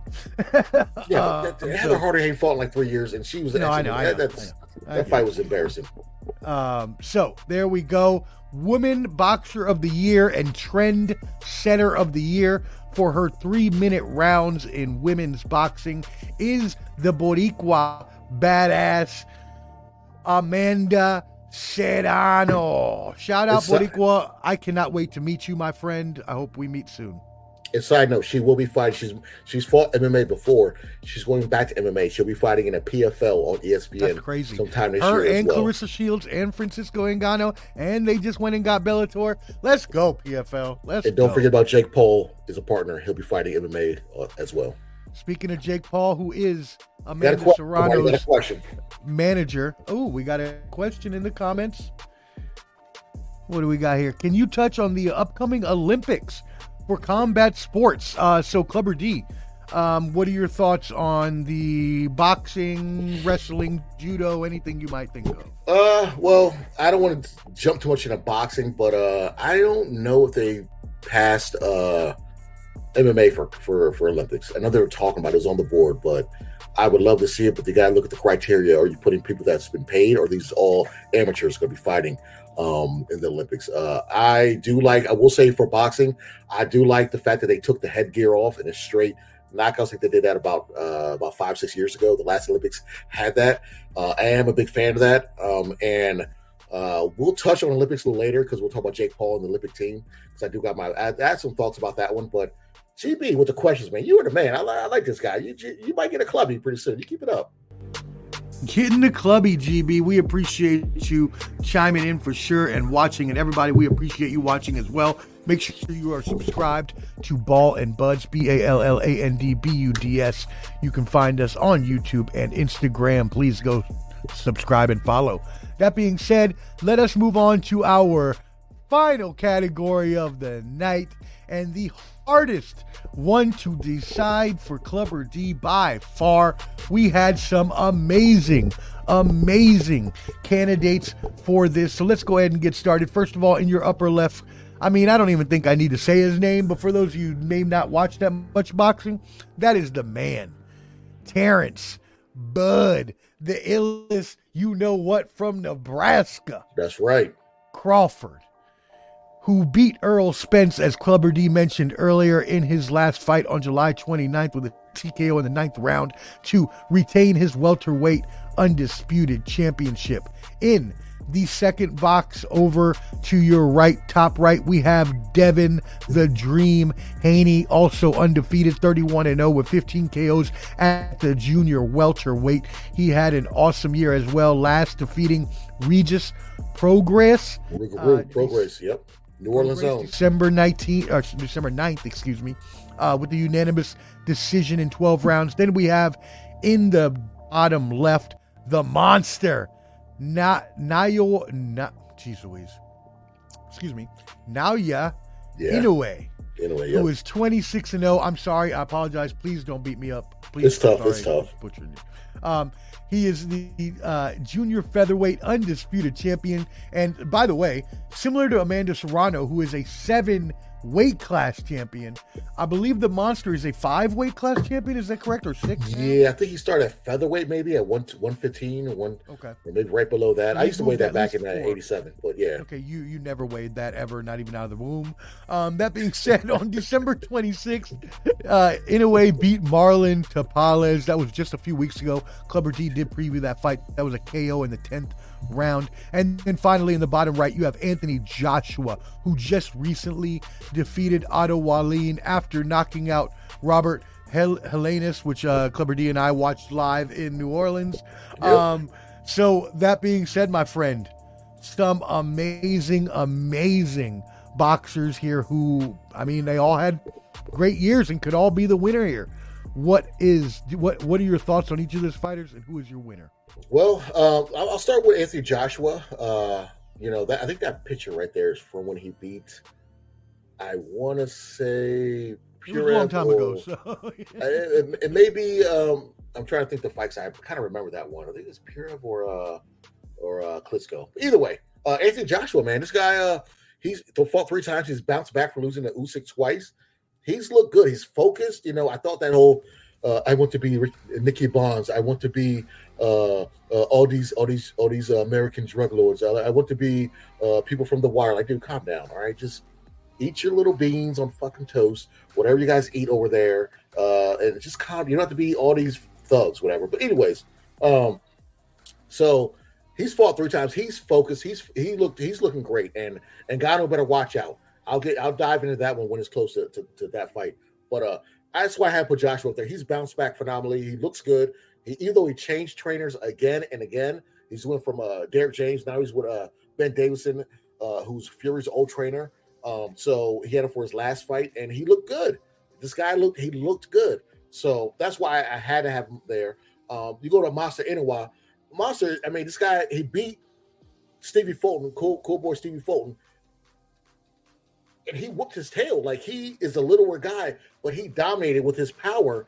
And and I say little guy, he's only like what one 127, 125, whatever.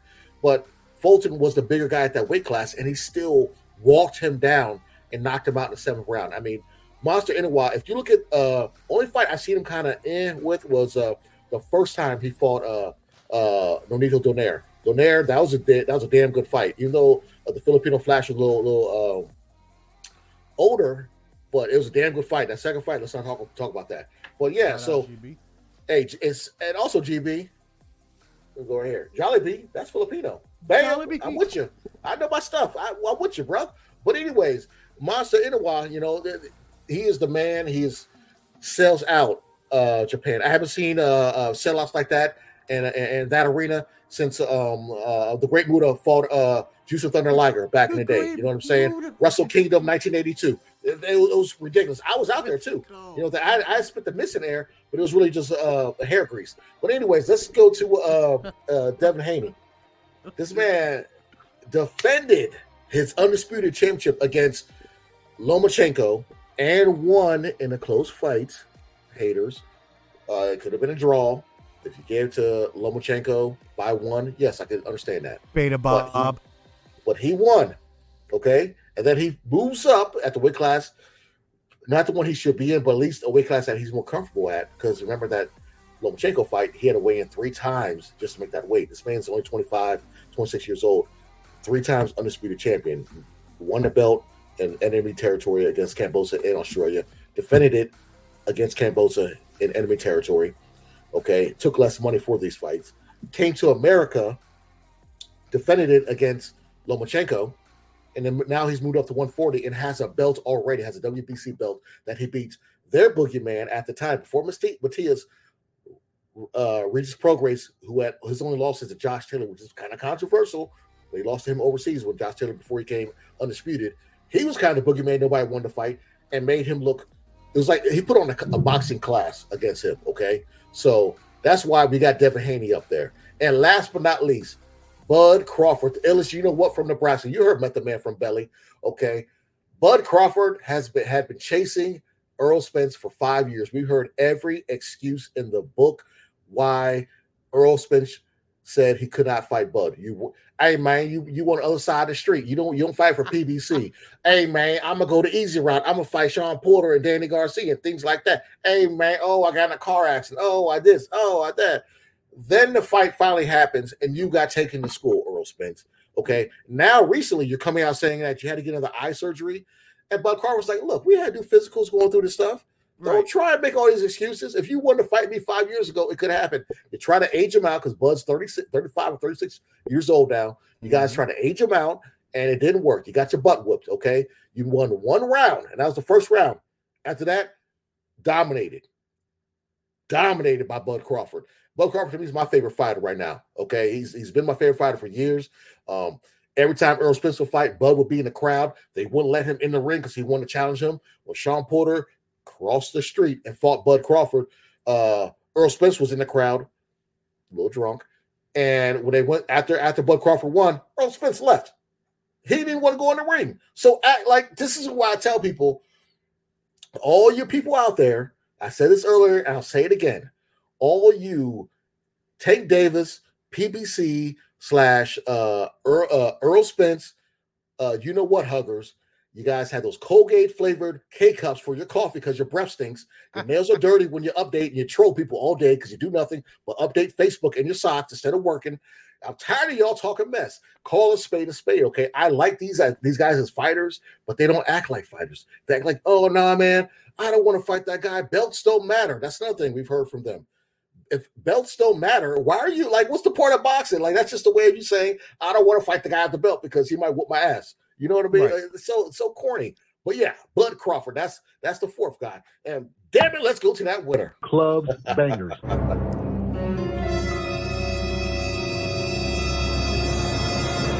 Bam. Clubs see it. bangers. That's right, Bud Crawford. You know the reason why, the main reason why, even though he fought, uh, he fought earlier that year against Apparition, then he fought. I think, eh, I think it was a year before December. Either way, he fought uh, um, Errol Spence. The reason why I'm having as my boxer of the year over Haney, uh, Inoue, or or Joshua is because if you look at all the fighters that they fought, nobody is pound for pound top five like Errol Spence was. Errol Spence was higher rated than any other fighter. Okay, this Yep. was a fight that all the hardcore boxing fans and most casual fans uh, wanted to see. Even though UFC had a they they had a, a card the same day, which was stupid, uh, but it, it did well. So this is why I have Bud Crawford, and he dominated. He didn't just win; he whooped his ass and knocked him out. I think in the seventh round. Uh, not I'm sorry, he didn't knock him out, but the ref stopped it. But it was a he put ass whooping on him. It was an ass whooping. I mean, I thought he owed him money or something like that. It was bad. It, so, was, it was like that. Yeah, it was. It was.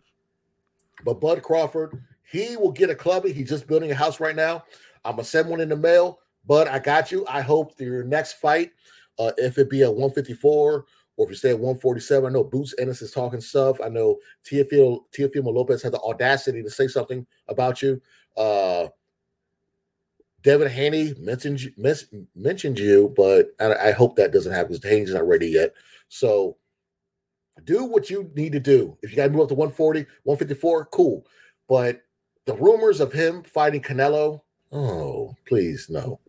Don't do that. That's a, bit- that's a bit. That's a bit much. Huh? Y- 147 to 168, guys, like people are, oh, yeah, man, hey, Terrence has a chance. No, he doesn't. No. There's weight divisions for a reason. There, For it's reason, just, yeah. we just saw Charlo from 154 move up to 168. Get his ass whooped. Uh, uh, please. Uh, Yeah. Canelo will allow that fight to go like four rounds and then it would it'd be over with. So just no, Mm. no. Well, But yeah. in honor of in honor of Terrence Crawford, let's give him a little Booker T action. Listen up, man. The fact of the matter is this. On the five time, five time, five time, five time, five time WCW champion. Now, can Ah. That's those Sucker. that's those five years of Errol Spence running. that's what that was. Yeah. And so shout out to Terrence Bud, the illest you know what from Nebraska.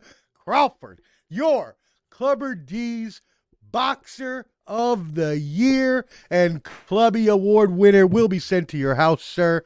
Um, thank you for tuning into the Combat Sports Awards. Now we are not done yet. I don't want you to leave.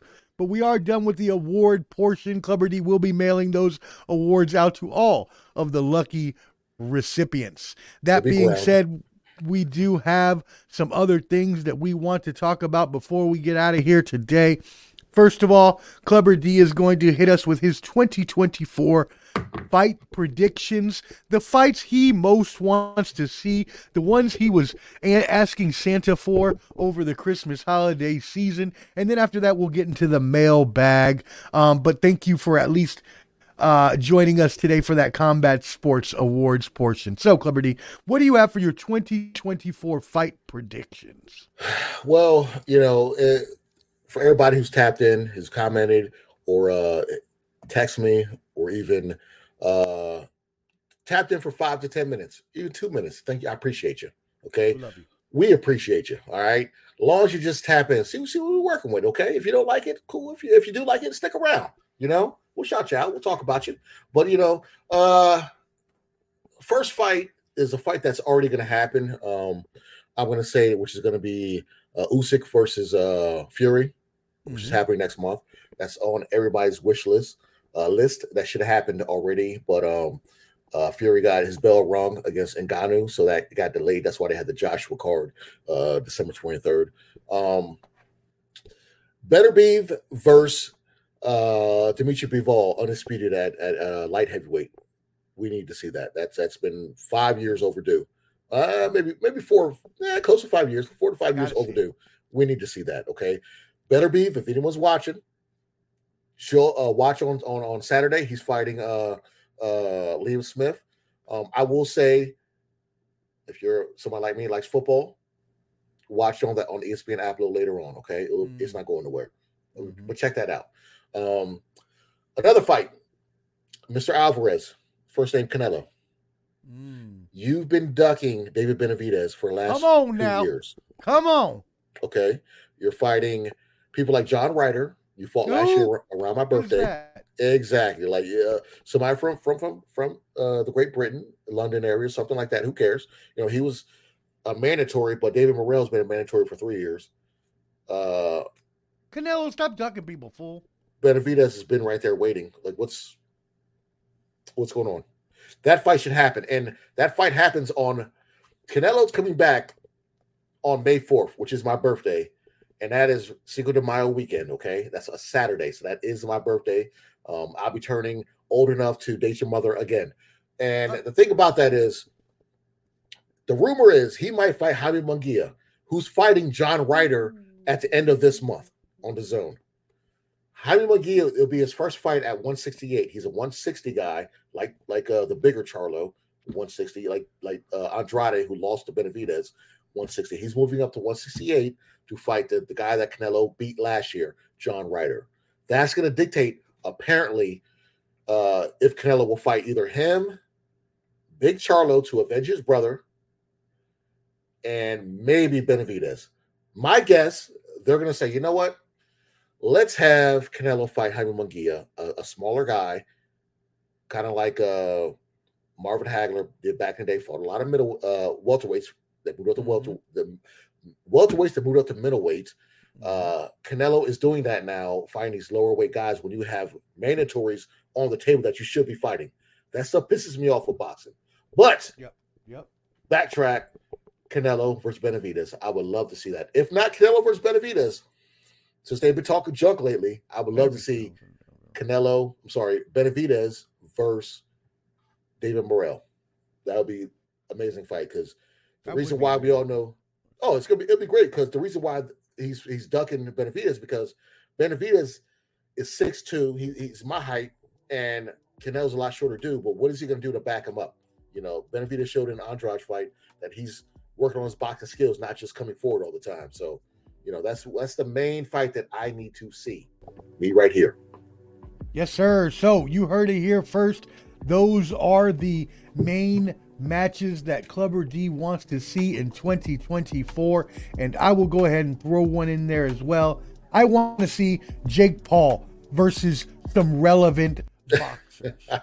um, I'm sorry, but who the hell is Andre August? That sounds like Andre Agassi's like low budget like cousin, like second. I, I, I thought it was a younger that messed with Jada Pinkett. You know what I'm saying? Like I, I, thought, I thought he was part of the entanglement. You know what I'm saying? Like he was part of that. What was it? The uh, the uh, The the, agreement, the entanglement. That's what it was. like who who like Who is that? Jake Paul. Okay, I would jump into this in the Olympics with Jake Paul. Jake Paul is Yes, good. please. How the hell does he make the team USA? How? He's not going to make the team. He's not going to make the team, but he's Okay. bringing awareness Okay. to Team USA. The problem in boxing in America is that we have no young boxers nobody really cares about.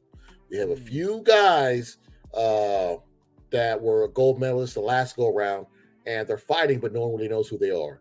Um, you have back in the day, like the Olympics. I remember Roy Jones Jr. got got got screwed. Uh, Mayweather. I mean, there's so many Olympic guys that were like, okay. I remember. I never forget Floyd Mayweather, David Reid, uh, um, Fernando Vargas. Those were the big three gold medalists coming out of America, and they had great careers. David Reid had the eye issue, uh, Trinidad down, but lost to Trinidad, and then his career went off after that. But you know, uh, Fernando Vargas, amazing fighter. You know, uh, that fight against Trinidad, if he never got, he, I thought he fought Trinidad too early in his career, and mm. you all know who Floyd Mayweather is. He's, a- he's a freaking beast. So we haven't had that that big crop of American gold medalists to, to move to that next level. Now, what Jake Paul's doing with him bringing more awareness to get people to pay attention to the sport, I'm a fan because if you look at how much he makes with YouTube and other things, he you say what you want to say about him, but at least he's getting people to pay attention to boxing, and that's the whole point. You know, I'm happy that he's doing that. So I, I can't take that away from him. Same thing way in MMA field where he talks about Dana White not paying his fighters. He's he's linked up with PFL. He wants to fight for them and bring more awareness to fighter safety, uh, fighter uh, insurance, uh, health insurance, because these guys are independent contractors with the UFC. Uh, with these other companies, they're getting a little more of a piece of the pie. So I'm all for that. Now that part, that's the good. The, in between, the stupid antics. The the bad is the fighting these uh these dudes that are be waiting outside of Home Depot waiting for work. You know, just fight anybody. You know what I'm saying? Like, you know, he doesn't care what color, what creed would you are. If, if you have a pulse and you know what boxing is, he'll fight you, and he'll size the thing up like like you were somebody special. So that's the bad with Jake Paul.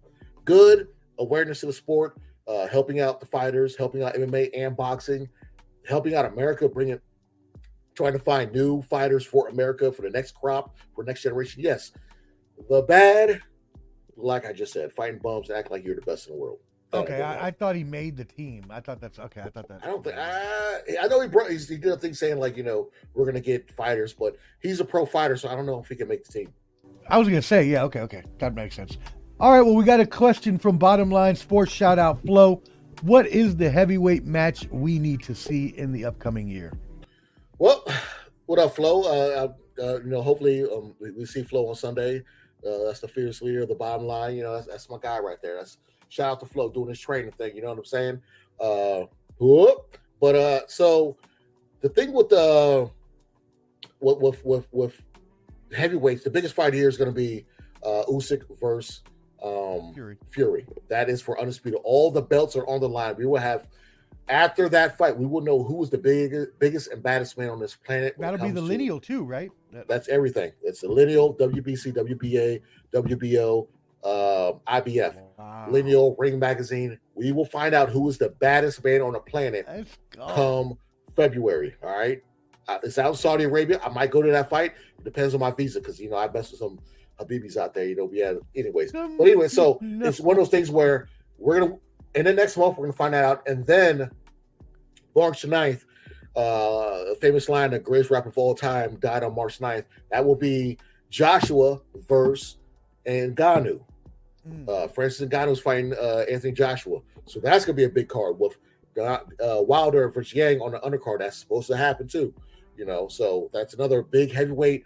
We're front loaded with heavyweight fights this year. Okay, so if you do not have DAZN, uh, you can always uh, order it, um, or you can be dusty like everybody else and steal it. But whatever, I don't condone that. I'll be taking that.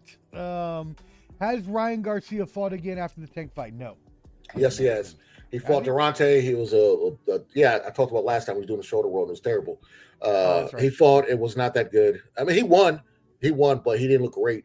Now he's fighting uh, uh, Rolly Romero, uh, the WBA champion, who shouldn't be the WBA champion, but he'll be fighting him next. That uh, Oscar De La Hoya said they're already in negotiations after he broke off negotiations with Devin Haney because he knew Devin Haney would put him through a master class. But my problem with that is And can he make 140? Because when he fought Duarte at 140, he was overweight. He's like 142.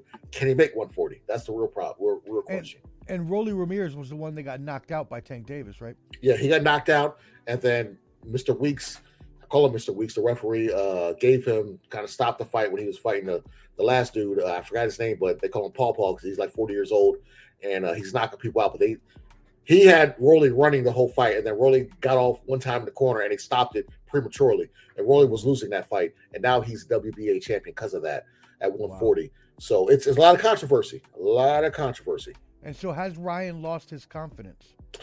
I mean, to me, Ryan was never good. He's not good. He's just uh, a, a good prospect. He's not And a his good, and a good promoter. his YouTube and uh, Instagram fame Yeah. is through the roof, but boxing skills, no, he's not. He should never like Tank should never that fight should never happened because they're not even on the same level. Um, Tank uh, Ryan is popular, yes, but in the boxing sense of things, no, he's he's he still does rook- rookie mistakes. He's changed trainers multiple times, um, and now Ryan just recently said, "I'm divorcing my wife and bringing in a new child at the same time, same day." Like he's talking about Yeah, I- he's celebrating wait, the birth yeah, of his heard, like, third like, child right And- after his wife gave birth, like he Yeah. announced he was divorcing her Yeah. or something. Like, what This a is- piece of shit you are. He has like three kids by like two different. Like he's Ryan got a lot of stuff for a young guy. He, he's dealing with a lot. Okay, and that's why they say his focus and head's not in the game. I don't take him serious uh, because of all this other stuff he's had in his whole career. I. I like. I, I give him credit for bringing people that don't watch boxing into boxing, but he's not a. He's not like a Haney or Shakur. He's not like a top guy. Even though he's fought those guys in amateurs, he's not really a top guy. He's he. They're they're spoon feeding him certain people. He fought Tank. Tank should never even fought him because Ryan's never fought a champion besides Tank. Before that, like, why do you deserve this fight against Tank? I don't. I didn't understand that. no, but you're I- right. I, I- mean, I, I believe it was because of his social media presence, right? Yeah, the they, they sold a lot, and I that part I do like about him. But you know, it, it is what it is. All right. Well, thank you for the questions, Flo. We appreciate it. Be safe on that bus ride out there to Irwin. We appreciate sir. you and all of our soldiers out there and veterans uh, fighting for our freedom. Thank you all. Be safe out there. Uh, moving on to the next mailbag, or the first mailbag question, rather. Excuse me. Stanley, Um, picking up on earlier, uh, you had mentioned uh, about PBC fighters crossing the road, and we actually have a question on that from On the Spence, which, by the way, that's a very clever name, On the Spence. Uh, I like it. PBC fighters crossing the road to get smoked. What's up with that? Well, I mean, if you look at the track record, every PBC fire they've hyped up for throughout the years, um, they always I think this this is a mantra of PBC. Let's spoon feed you certain types of fighters uh, that are in house, so you don't have to spend money outsourcing other fighters. You don't have to say, you know what, we're not going to raise competition. So, uh, Gervonta Tank Davis, we're going to have you fight uh, Isaac Cruz instead of fighting uh, Lomachenko or fighting this person, that person. And then the excuse will be, well, we don't care about belts. The what? Why are you fighting? You know. Right. So that's their way of kind of ducking people. But you look at the track record of PBC fighters venturing across the street and what has happened. You got you got Charlo moved up two weight. No, let's see, 154. So that's 154, 160, up to 168. Two weight classes to fight Canelo. You saw what happened. I don't count Canelo as a PBC fighter because he's not a PBC fighter. So you got him embarrassed. You have uh now I give him credit. Cool boy uh Stevie Fulton went to uh Japan to fight Inoue. He petitioned for this fight. He said he wanted this fight. I like him. I'm a big fan of his, but unfortunately, it's a PBC fighter across the street, and he got that work by uh by Inoue, knocked out in the seventh round, I believe. You have Deontay Wilder multiple times with Fury fighting somebody across the street, top rank. You saw what happened. Now he's fighting Joe. He fought Joseph Parker out in uh, uh, Saudi Arabia. Got that work. You got Errol Spence fighting Terrence Crawford. Somebody he avoided for five years and said, "Oh, hey man, you you you, you across the street, I ain't gonna fight you." You saw what happened. He got that work. So the problem with these PBC fighters is that when you spoon feed them a certain type of fighter and not have them fight the top fighters and make these excuses like, "Oh man, you know belts don't matter. We don't need belts. We're trying to get money." Uh, Devontae Davis, Devontae Davis, if he was that big of a star, he would have a network deal, but he doesn't. Canelo has a network deal with Showtime, so the next Canelo, the next two Canelo pay per views will be Showtime pay per views. Even though they're done with boxing, they're still going to support Canelo as a fighter. All right, so if Gervonta Davis was at this high level of he's the face of boxing, he would have a network deal. Pitbull just pulled out the fight that he was supposed to get with him on Amazon because Amazon deal with PBC is just promotional. It's not we're we're fronting the money. We're just Amazon just saying you can show the fight on our network, but we're not paying no fighters. All right. Al Haymon has to pay these fighters. So PBCs they have a problem right now. So a lot of their fighters might be on the shelf. That's why if, if you're not fighting at least three three to four times a year, like Canelo staying active, you know that's why they're they're losing. They're they're not active. They're not active fighters. They they spoon feed them bums. So it is what it is.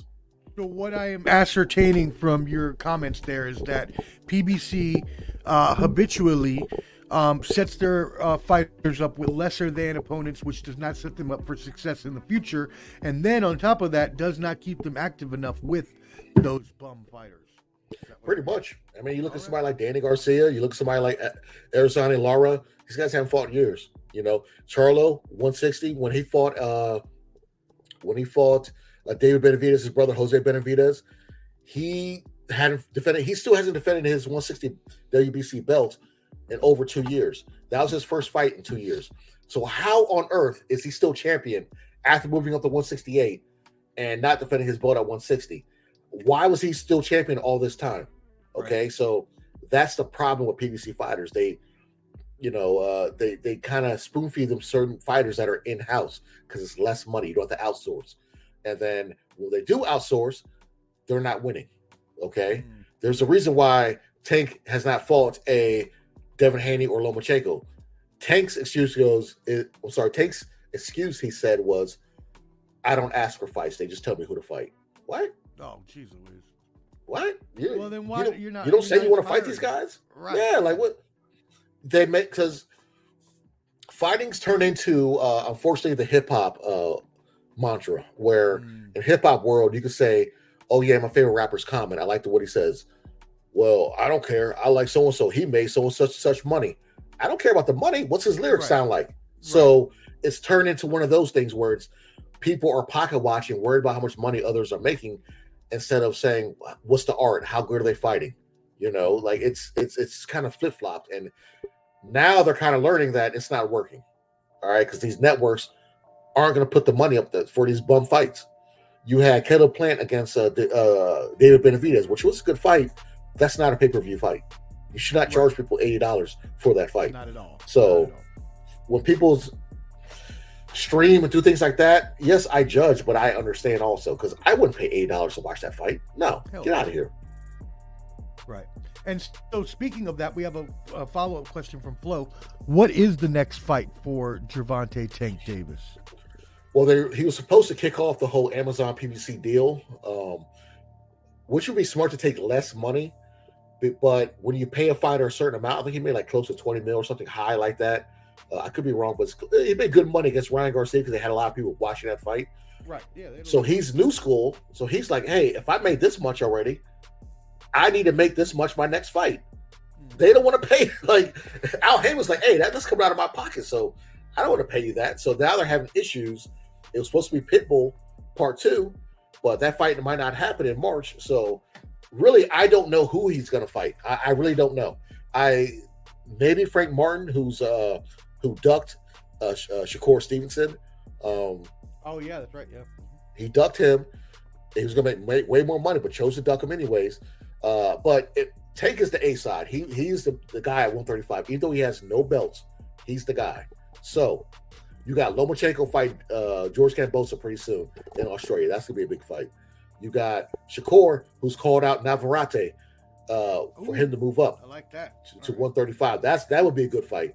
Like. But Tank, you have to fight somebody with a name. You are almost he'll be 30 years old next year. Does not have a marquee fight to his name. Ooh, No one big. So he has to fight someone big, but who's out there for him to fight? Right. You know, I, I honestly don't know who's going to fight. And uh, there's always been the, thing about kind of like Mayweather when he's older in his career, he want to fight the brothers.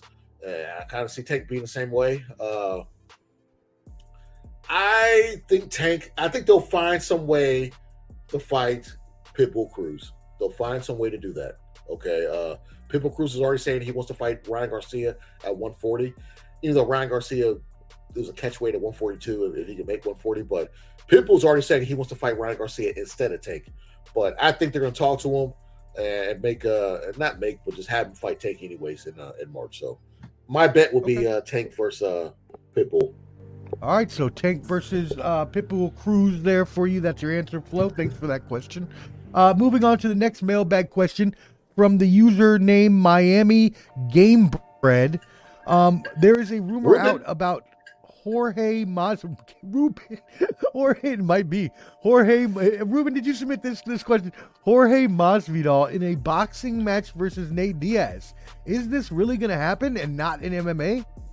Shout out to my man Ruben, aka the Rubik's Cuban. Uh, so yeah, yeah, uh, that's a rumor. It's supposed to be uh, Masvidal versus uh, Nate Diaz in boxing. Um, I know uh, Gamebred has his variation of bare knuckle MMA, which is pretty cool. It's literally like a street fight. You know, it's there's rules, but it's kind of like a street fight because you're taking people down, and elbowing them, and you're no gloves. It's, it's I like the concept, but uh, excuse me. Um, yeah, it's it's it's in negotiations. Um, uh, Nate Diaz versus uh, Masvidal in boxing sounds phenomenal. Sounds great. Will I watch it? Hell no. No, Hell I'm no. not gonna wait. Not at all. No. but it's Uh, not gonna be. It's not gonna be bare knuckle either. It's gonna be no, boxing. Regular boxing. Regular right? Man, boxing. no, if it was bare knuckle, I'd watch it. Bare, maybe bare knuckle, but Diaz has so much scar tissue on his face, he bleed easy. But uh Uh, I, I put it like this. I remember when he fought uh Jake Paul. mm. And I said Jake Paul will probably allow him to go a certain many rounds, but with the whole distance, I thought it was gonna be a knockout by Jake Paul because boxing, MMA, two different things. right. Having these two guys that aren't great boxers, uh, traditional boxers, uh, yeah. So it's, it's kind of like, oh, flip a coin, who might win? But you know, I'd watch highlights, but would I pay for it? No. But wouldn't I you don't- rather see this in MMA? I would love to see this in MMA. Yeah, we already saw it. I know, but I like seeing it. I like watching Nate Diaz. I like watching We- both of them fight. We, we saw it on uh, Hainsworth's uh, wedding night. We Oh, went to that bar. right. Yeah, and, uh, right. Nate uh, got, got got kicked and uh, in the cut. They had to stop it, and the Rock came and gave him the belt, right. BMF belt. Yeah, But uh, you know, uh, if they fought again, yeah, whatever. Yeah. Whatever. they're a little old. They're a little uh, uh, uh, older in the in the tooth, as you would say. Oh, there are there they they gotta be pushing forty or at forty. That's Gotta be. All right. Well, next mailbag question, following up on that, a little more MMA action from Irish Drunken Monkey. Nice username. Uh, will we actually see McGregor fight Chandler this year, or there are rumors about him fighting Pacquiao? Would that happen instead? Yeah, there's a lot of there's a lot there's a lot of smoke to that fire with Pacquiao. There's Pacquiao's been he's going to be uh, doing an exhibition against a uh, kick, uh, a famous kickboxer, uh, Brecken Birkin. I forgot the dude's name, but he's be doing a four round exhibition with that. It looks like he's going to the exhibition uh, Yeah. uh, realm because he's going to be supposedly fighting Mayweather in an exhibition in Japan with the Rizin Yeah. organization. Rizin's kind of like the Dream slash Pride organization over in Japan with MMA. So What are we um, they might be doing that. So I can see Pacquiao and McGregor because McGregor said he did say he's going to fight uh, Chandler. He did say that, but he said the weight class. I'm not sure if he was joking at 170, but if you look at McGregor, Joe Rogan and uh, uh I forgot uh, Derek from uh uh More Plates More Dates. He's big into like steroids, so like that- all that stuff. And they were saying, like, look at his face structure, how ballooned he got up. He's definitely taking something. And that's Wow. why Nevada Okay. uh, didn't have him taking the test and all that good stuff. And then they, He, now he not with Vada little anymore. fat in the face when I saw his little uh, post yesterday or the day before. I was like, man, It's, it's, it's, on it's- but they're they're they're saying that you know that's going to happen. But Mayweather announced a fight um, against uh, Chandler. Will they fight? I think they will. I think I think that fight will happen. But I, I don't think it'll be at 300. I think it'll be uh, maybe a 301 or something like that. Uh, but I do see him fighting Pacquiao at least by uh, maybe in November timeframe or September timeframe. I can see that happening. I definitely see that happening. And actually, before uh, we move on, we do hope to see that fight for sure um, because it's been talked about for almost a year now. But also, uh, let's go ahead before we move on to the rest of the questions. Let's first of all promote our next show. Our next show for certain, y'all, will definitely be for UFC 298, February 17th, Saturday. Um, so make sure you check us out then. But as you know, we may always pop on early with the impromptu combat sports special. So please go ahead and subscribe to at Ball and Buds, B A L L A N D B U D S on YouTube so you can stay updated and see every time we go live. Uh, that being said, I do want to touch on this 300 card because boy, oh boy, this card just keeps getting more and more stacked. Today they announced a Weili Zhang versus Yan Xiaonan uh, women's strawweight bout, which is just wowzers. First China versus China uh, fight. I That's what. I. That's why I asked because I thought you had mentioned that before. They've never had that before, right? Never, never. I love it. Wow. You know, like I said earlier, you know, MMA is a is a global sport. So you can't just say one region just has it on lock. Everybody's learning MMA. You know what I'm saying? I don't care if you're Brazilian. You just say, "Oh yeah, Brazilians they just know jiu-jitsu." No, Wanderlei Silva, the Chute Boxe Academy, all those guys out there with Shogun, who uh, and all those guys prove that no, they can throw hands too. So Mm. China, uh, they're gonna go at it. You know what I'm saying? Um, And then I, they were not put the main event. It was put in the main. yeah, that because they know uh they know they know uh, th- these two these two young ladies can go. You know, it's not gonna be a traditional.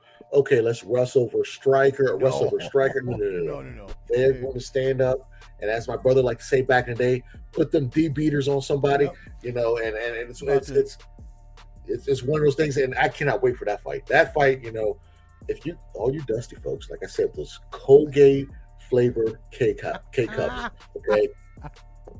Order order order UFC 300. Okay, this one you will you will not be uh, disappointed. Okay, trust me. No, All y'all with I stinky breath you. and dirty I fingernails, do it, I please. uh, I am one of those stank breath, dirty fingernail uh, streamers. Uh, so I will take. Uh, Yeah, no, you're not. Don't, don't. You would never incriminate yourself like that. How dare you? How dare you uh, imply no, uh, implement I, that I you would do that? I, I'm not that would never dusty. do I'm that not that dusty. and admit to that Uh, online? You stop joking. Yeah, I would on. never. I would never do such a thing. Miss Uh, Maria's watching. That that being said, it is an amazing card though. That is your main event, which you said they're gonna throw some of them nub beaters, and it's gonna get kind of crazy in there. Um, also, the co-main event, uh, Prochazka, our boy Yuri versus Alexander Rakic. Um, Yeah. Look at this, Aljamain Sterling, a former great, not a former great, he is a great, um, but a former champion just of last year is in not even in the main or co-main. He's in the third fight versus Calvin Kattar. That's just crazy how stacked it is. He's moving up to 140 45. You know what I'm saying? A better weight class for him. You know, so it's it's it's and just uh, Yuri Prochazka against uh uh Raz Ra- Rakic. Rakic. yeah, Ra- Rakic. Yeah, because he's he's actually Serbian. My neighbor is Serbian, and, and he always has to school me on all Serbian people. But uh, and how to pronounce it, uh, but uh, like Jokic and shit like that. But uh, Yeah, yeah, no, it's it's it's that's that's gonna be a good fight. that's Uh, you know, this card so far is amazing 300. Um, I hope they can pull out some of the surprises they were talking about or rumored to have fight on this card. Uh, I'm not gonna say things. I don't want to jinx it because I have a, a, uh, a thing with jinxing things, but I know Brock Lesnar's not going to come back. I, I was I was hoping that would that would happen. You know what I'm saying? DC he's eating towards Popeye, so he's not coming back. But it's I think they got probably two to three surprises that's going to make that's going to have everybody go crazy as far as the fight. Ooh, all right, I'm excited. And I'm not gonna say anything. We're gonna wait to wait to the next one. I, I might, I might hint at the next one. And if we meet before then, that might happen as well. All right. Shout out to everybody still sticking with us. Okay, appreciate you. Hey, we're on our last two questions. We really appreciate you sticking with us. Uh, it was an extra special Combat Sports edition. We had our uh, Combat Sports Awards earlier from Clubber D, so it was a fun time. If you missed that, please go back and make sure you catch that. That being said, our last two mailbag questions. One comes from PIF Money, so we know they talking that Saudi money we were talking about earlier. Uh, they ask, will Francis Ngannou actually become a true boxing title contender with a win over Joshua after already beating Fury? Well, well, he didn't beat Fury, but he had a good fight against Fury. Uh, I'm sorry, yeah, right, right. He didn't the beat him. Right. WBC did rank him. Uh, Sulaiman did rank him. Uh, shout out to Puerto Rico again.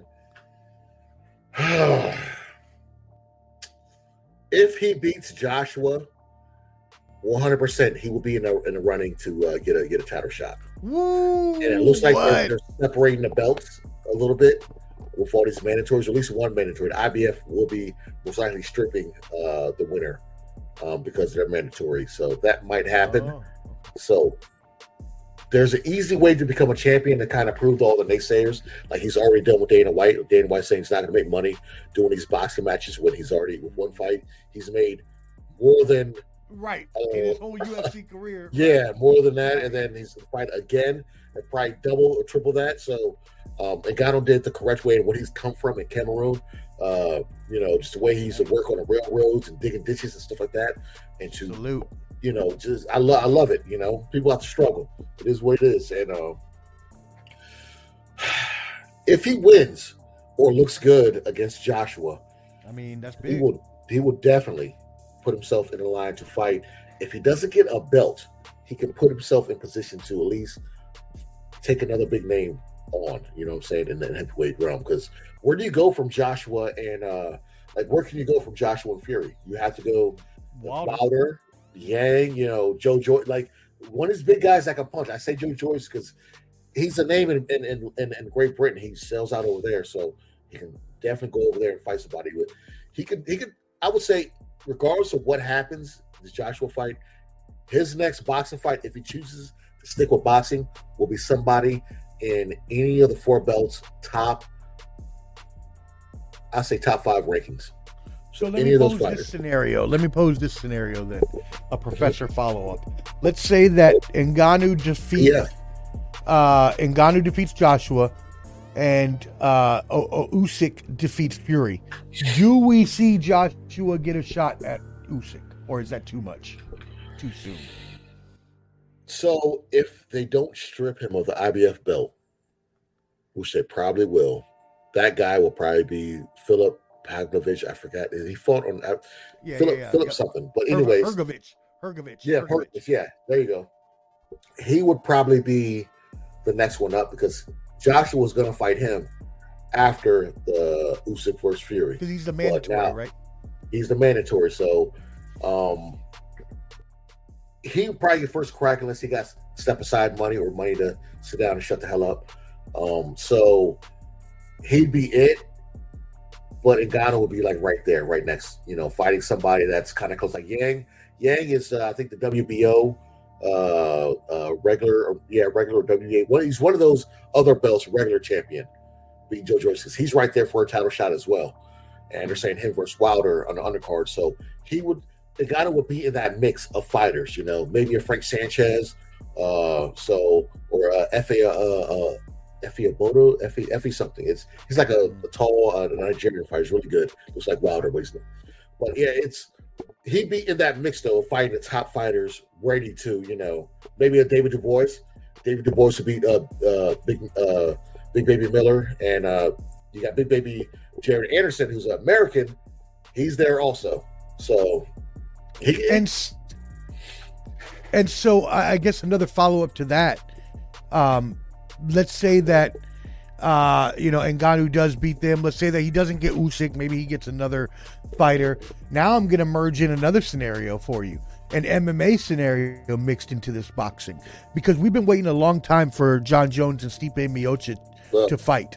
And we are not sure that it is going to happen, but you have Tom Aspinall out there uh, who should be getting that Jon Jones fight.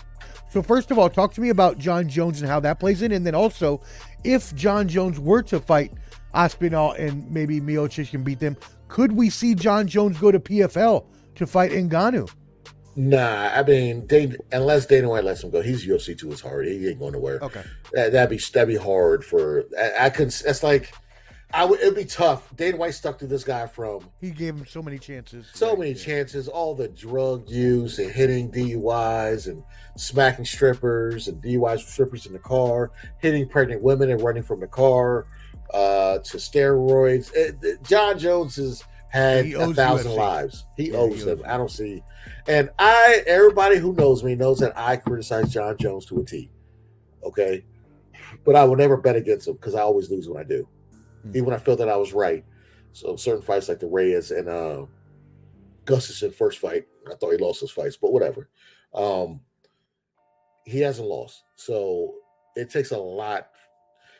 He's like Canelo of UFC. Okay, you really have to excuse me. You have to really. That's him popping up on me. Pause.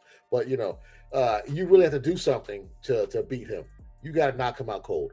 Um, Aspinall, he's like a young, uh, he's like a young Frank Mir. Not because he's white and tattoos with curly hair, hairs, because he's light on his feet. He has good submissions and he can stand up. So Aspinall, I would love to see him fight Jon Jones, but Jon Jones has got another surgery, so it's delaying him with Stipe. And I'm like, I understand Stipe. Stipe is the greatest heavyweight of all time, but Stipe fought him, fought him forever, and he lost his last fight. I believe to Ngannou, got Right, knocked he out. got knocked out. Yep. You know, Mhm. he got hit so hard, he looked like Flacco when he got the concussion with the Ravens. Like and that was three years like, ago check, please. too. Yeah, it's So- like check, please. Like he's Stipe is older. He's like 42. Yep. You know, so like how I don't So do you, do you think do you think that fight should just be completely off the table and Oh, that Jones should fight Aspinall? Okay. It should, it should be scrapped. He should fight Aspinall. He fought Ciryl Gane, who can't wrestle and has confidence issues when he fights, he beat him, which is great. But no, I I, I need to see more Jon Jones. And yes, he does. He's been granted this uh, leeway, but it's like, come on, bro. Like, it, I don't want to discredit the man because he is the goat uh, of our era of MMA. But there's like asterisks with his goatness because it's like you have this much of inactivity. You know, your highlights when you first started were great, but what the hell have you done for me lately? That's what I want to know. Okay. And then this final question actually comes from me. It's a professor question. Um, will we see another double champion this year? Um, so you could look at Islam, you could look at Leon Edwards, you could look at, you know, uh, a few others out there. Could we see another double champion this year? Uh, I would say the best chance for a double champion would be Islam. Okay. If he moves up Yep. and Which they're fights talking uh, about. Yep. Leon Edwards, so Leon Edwards needs to get through Belal Muhammad. Okay, Ooh, remember the name. Well, remember the name Muhammad. Like that's my guy right there. He should have had his title shot instead of Colby Covington. Um, I know uh, uh, Chimaev is work is, is is training. He's a training partner of uh, Belal Muhammad. Um, I I feel like Belal Muhammad he fought Leon, but it was an eye poke, so he had to stop the fight.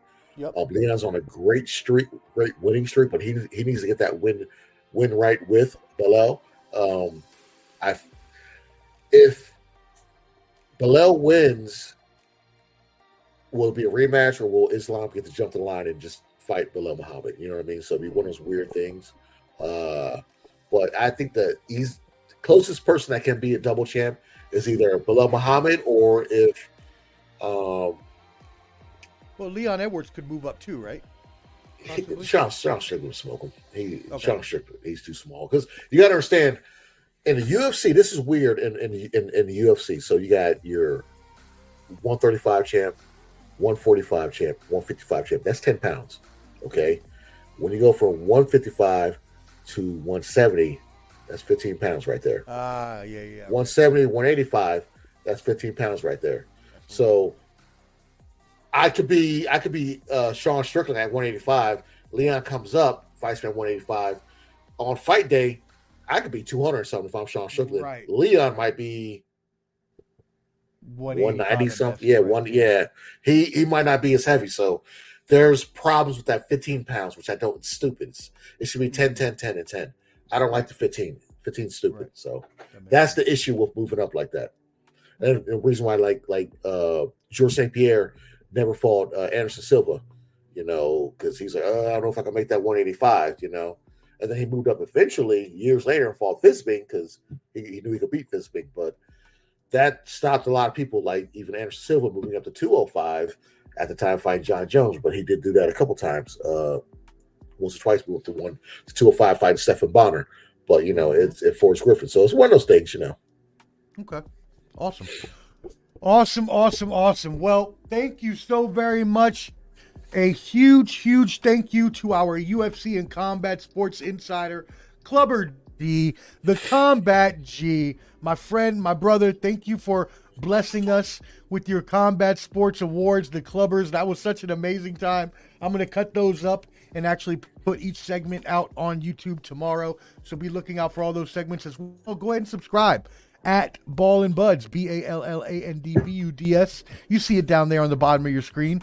Go ahead and subscribe there because, like I said, we're going to be coming back on February 17th for UFC 298. But honestly, that's five weeks from now. We'll probably pop in on again in between. Most likely. and you're and you're going to want to know when that happens. So make sure you subscribe. Also, go ahead and join on Facebook, The Bottom Line Sports, and you can catch Clubber D and myself. We'll be on there the next few weeks, especially while Flo is on deployment. Uh, Clubber D is taking his spot for the time being. Also, you can catch our podcast right up there, zencastr.com slash ball dot but slash ball dash buds dash sports uh, dash sports entertainment. Um, you can find us there, and you'll be able to catch all the episodes. That being said, my friend, Uh, let's go ahead and hit them off with our signouts and get out of here. If there's anything else you have to say or anything else you want to bless us with before we leave. Hey, I appreciate everybody tapping in. You know what I'm saying? Uh, uh, you can you can check me out. Uh, I pop in every once in a while on Ball and Buzz on their show. They do a phenomenal grind. Uh, Bottom line. Ball and Buzz. So bottom line, you see, you see it's late Eastern time. It's almost ten o'clock. It's late, but it, we, you guys you guys stayed with us, so I love it. But yeah, I tap into bottom line. Um, uh, Flo is Flo's doing his thing. He might come back Sunday. You never know. But you know, I'm like a mercenary. I'm like a werewolf. You tell me to come, I'll come. I can't just. I'm a vampire. I'm sorry. I can't just jump in there. All right. So, but yeah, I, I I'm here. I'm there. I'm everywhere. If you haven't seen my golf swing, check it out. I almost got three thousand uh, views on uh YouTube Shorts. Sure did on You know, I- YouTube, yeah. Yeah, so like, so we, we we try to go viral. Okay, we need we need y'all help us out, share us, like us. Okay, I want to see us grow. All right, we see everyone else is growing. We need to grow as well. So I need the bottom line. I want two thousand at least in the next three months by uh the bottom line sports. Okay. if they're eating, we're eating. We're all the fa- we're all a family together. So hey, it's your main man Clubber D, the Combat G, and the place to be. And thank you for tuning in. Thank you for tuning in. We love you. D, the Combat G, the Sports Professor. We out. Ball and Buds. Yeah. Go get your Stanley Cup or whatever Go the get a Stanley. that is. Go get a Stanley. He's with the millions. It's that world heavyweight flow. Championship belt wrapped around my waist, yo. I got that Ric Flair figure flow. Slam you on the pavement, that's why they call me Street Pro. Create heat on beat flow. Like Jordan after the second time he three-peated, folks. Get ready, set, let's go. Fight toe to toe, release the flow created by this mic pro. Lights, camera, get low. Action packed, back to back. In fact, this monster will go. Y'all better let him know. Man with the master plan, and you have no need to know. Heart like winter cold. Bust these fools, anything less than killing whack rappers is a crime. I stay trying to get mine. Stacking value, packing venues, winning over time. Ain't no fine timeline. Open your eyes, you're looking for the best, and this is what you find. Game is only for the bold. You came prepared, now get ready for the show. Introducing from parts unknown, your UFC and combat sports insider, Clubber D, the Combat G, and the Sports Professor. Ah!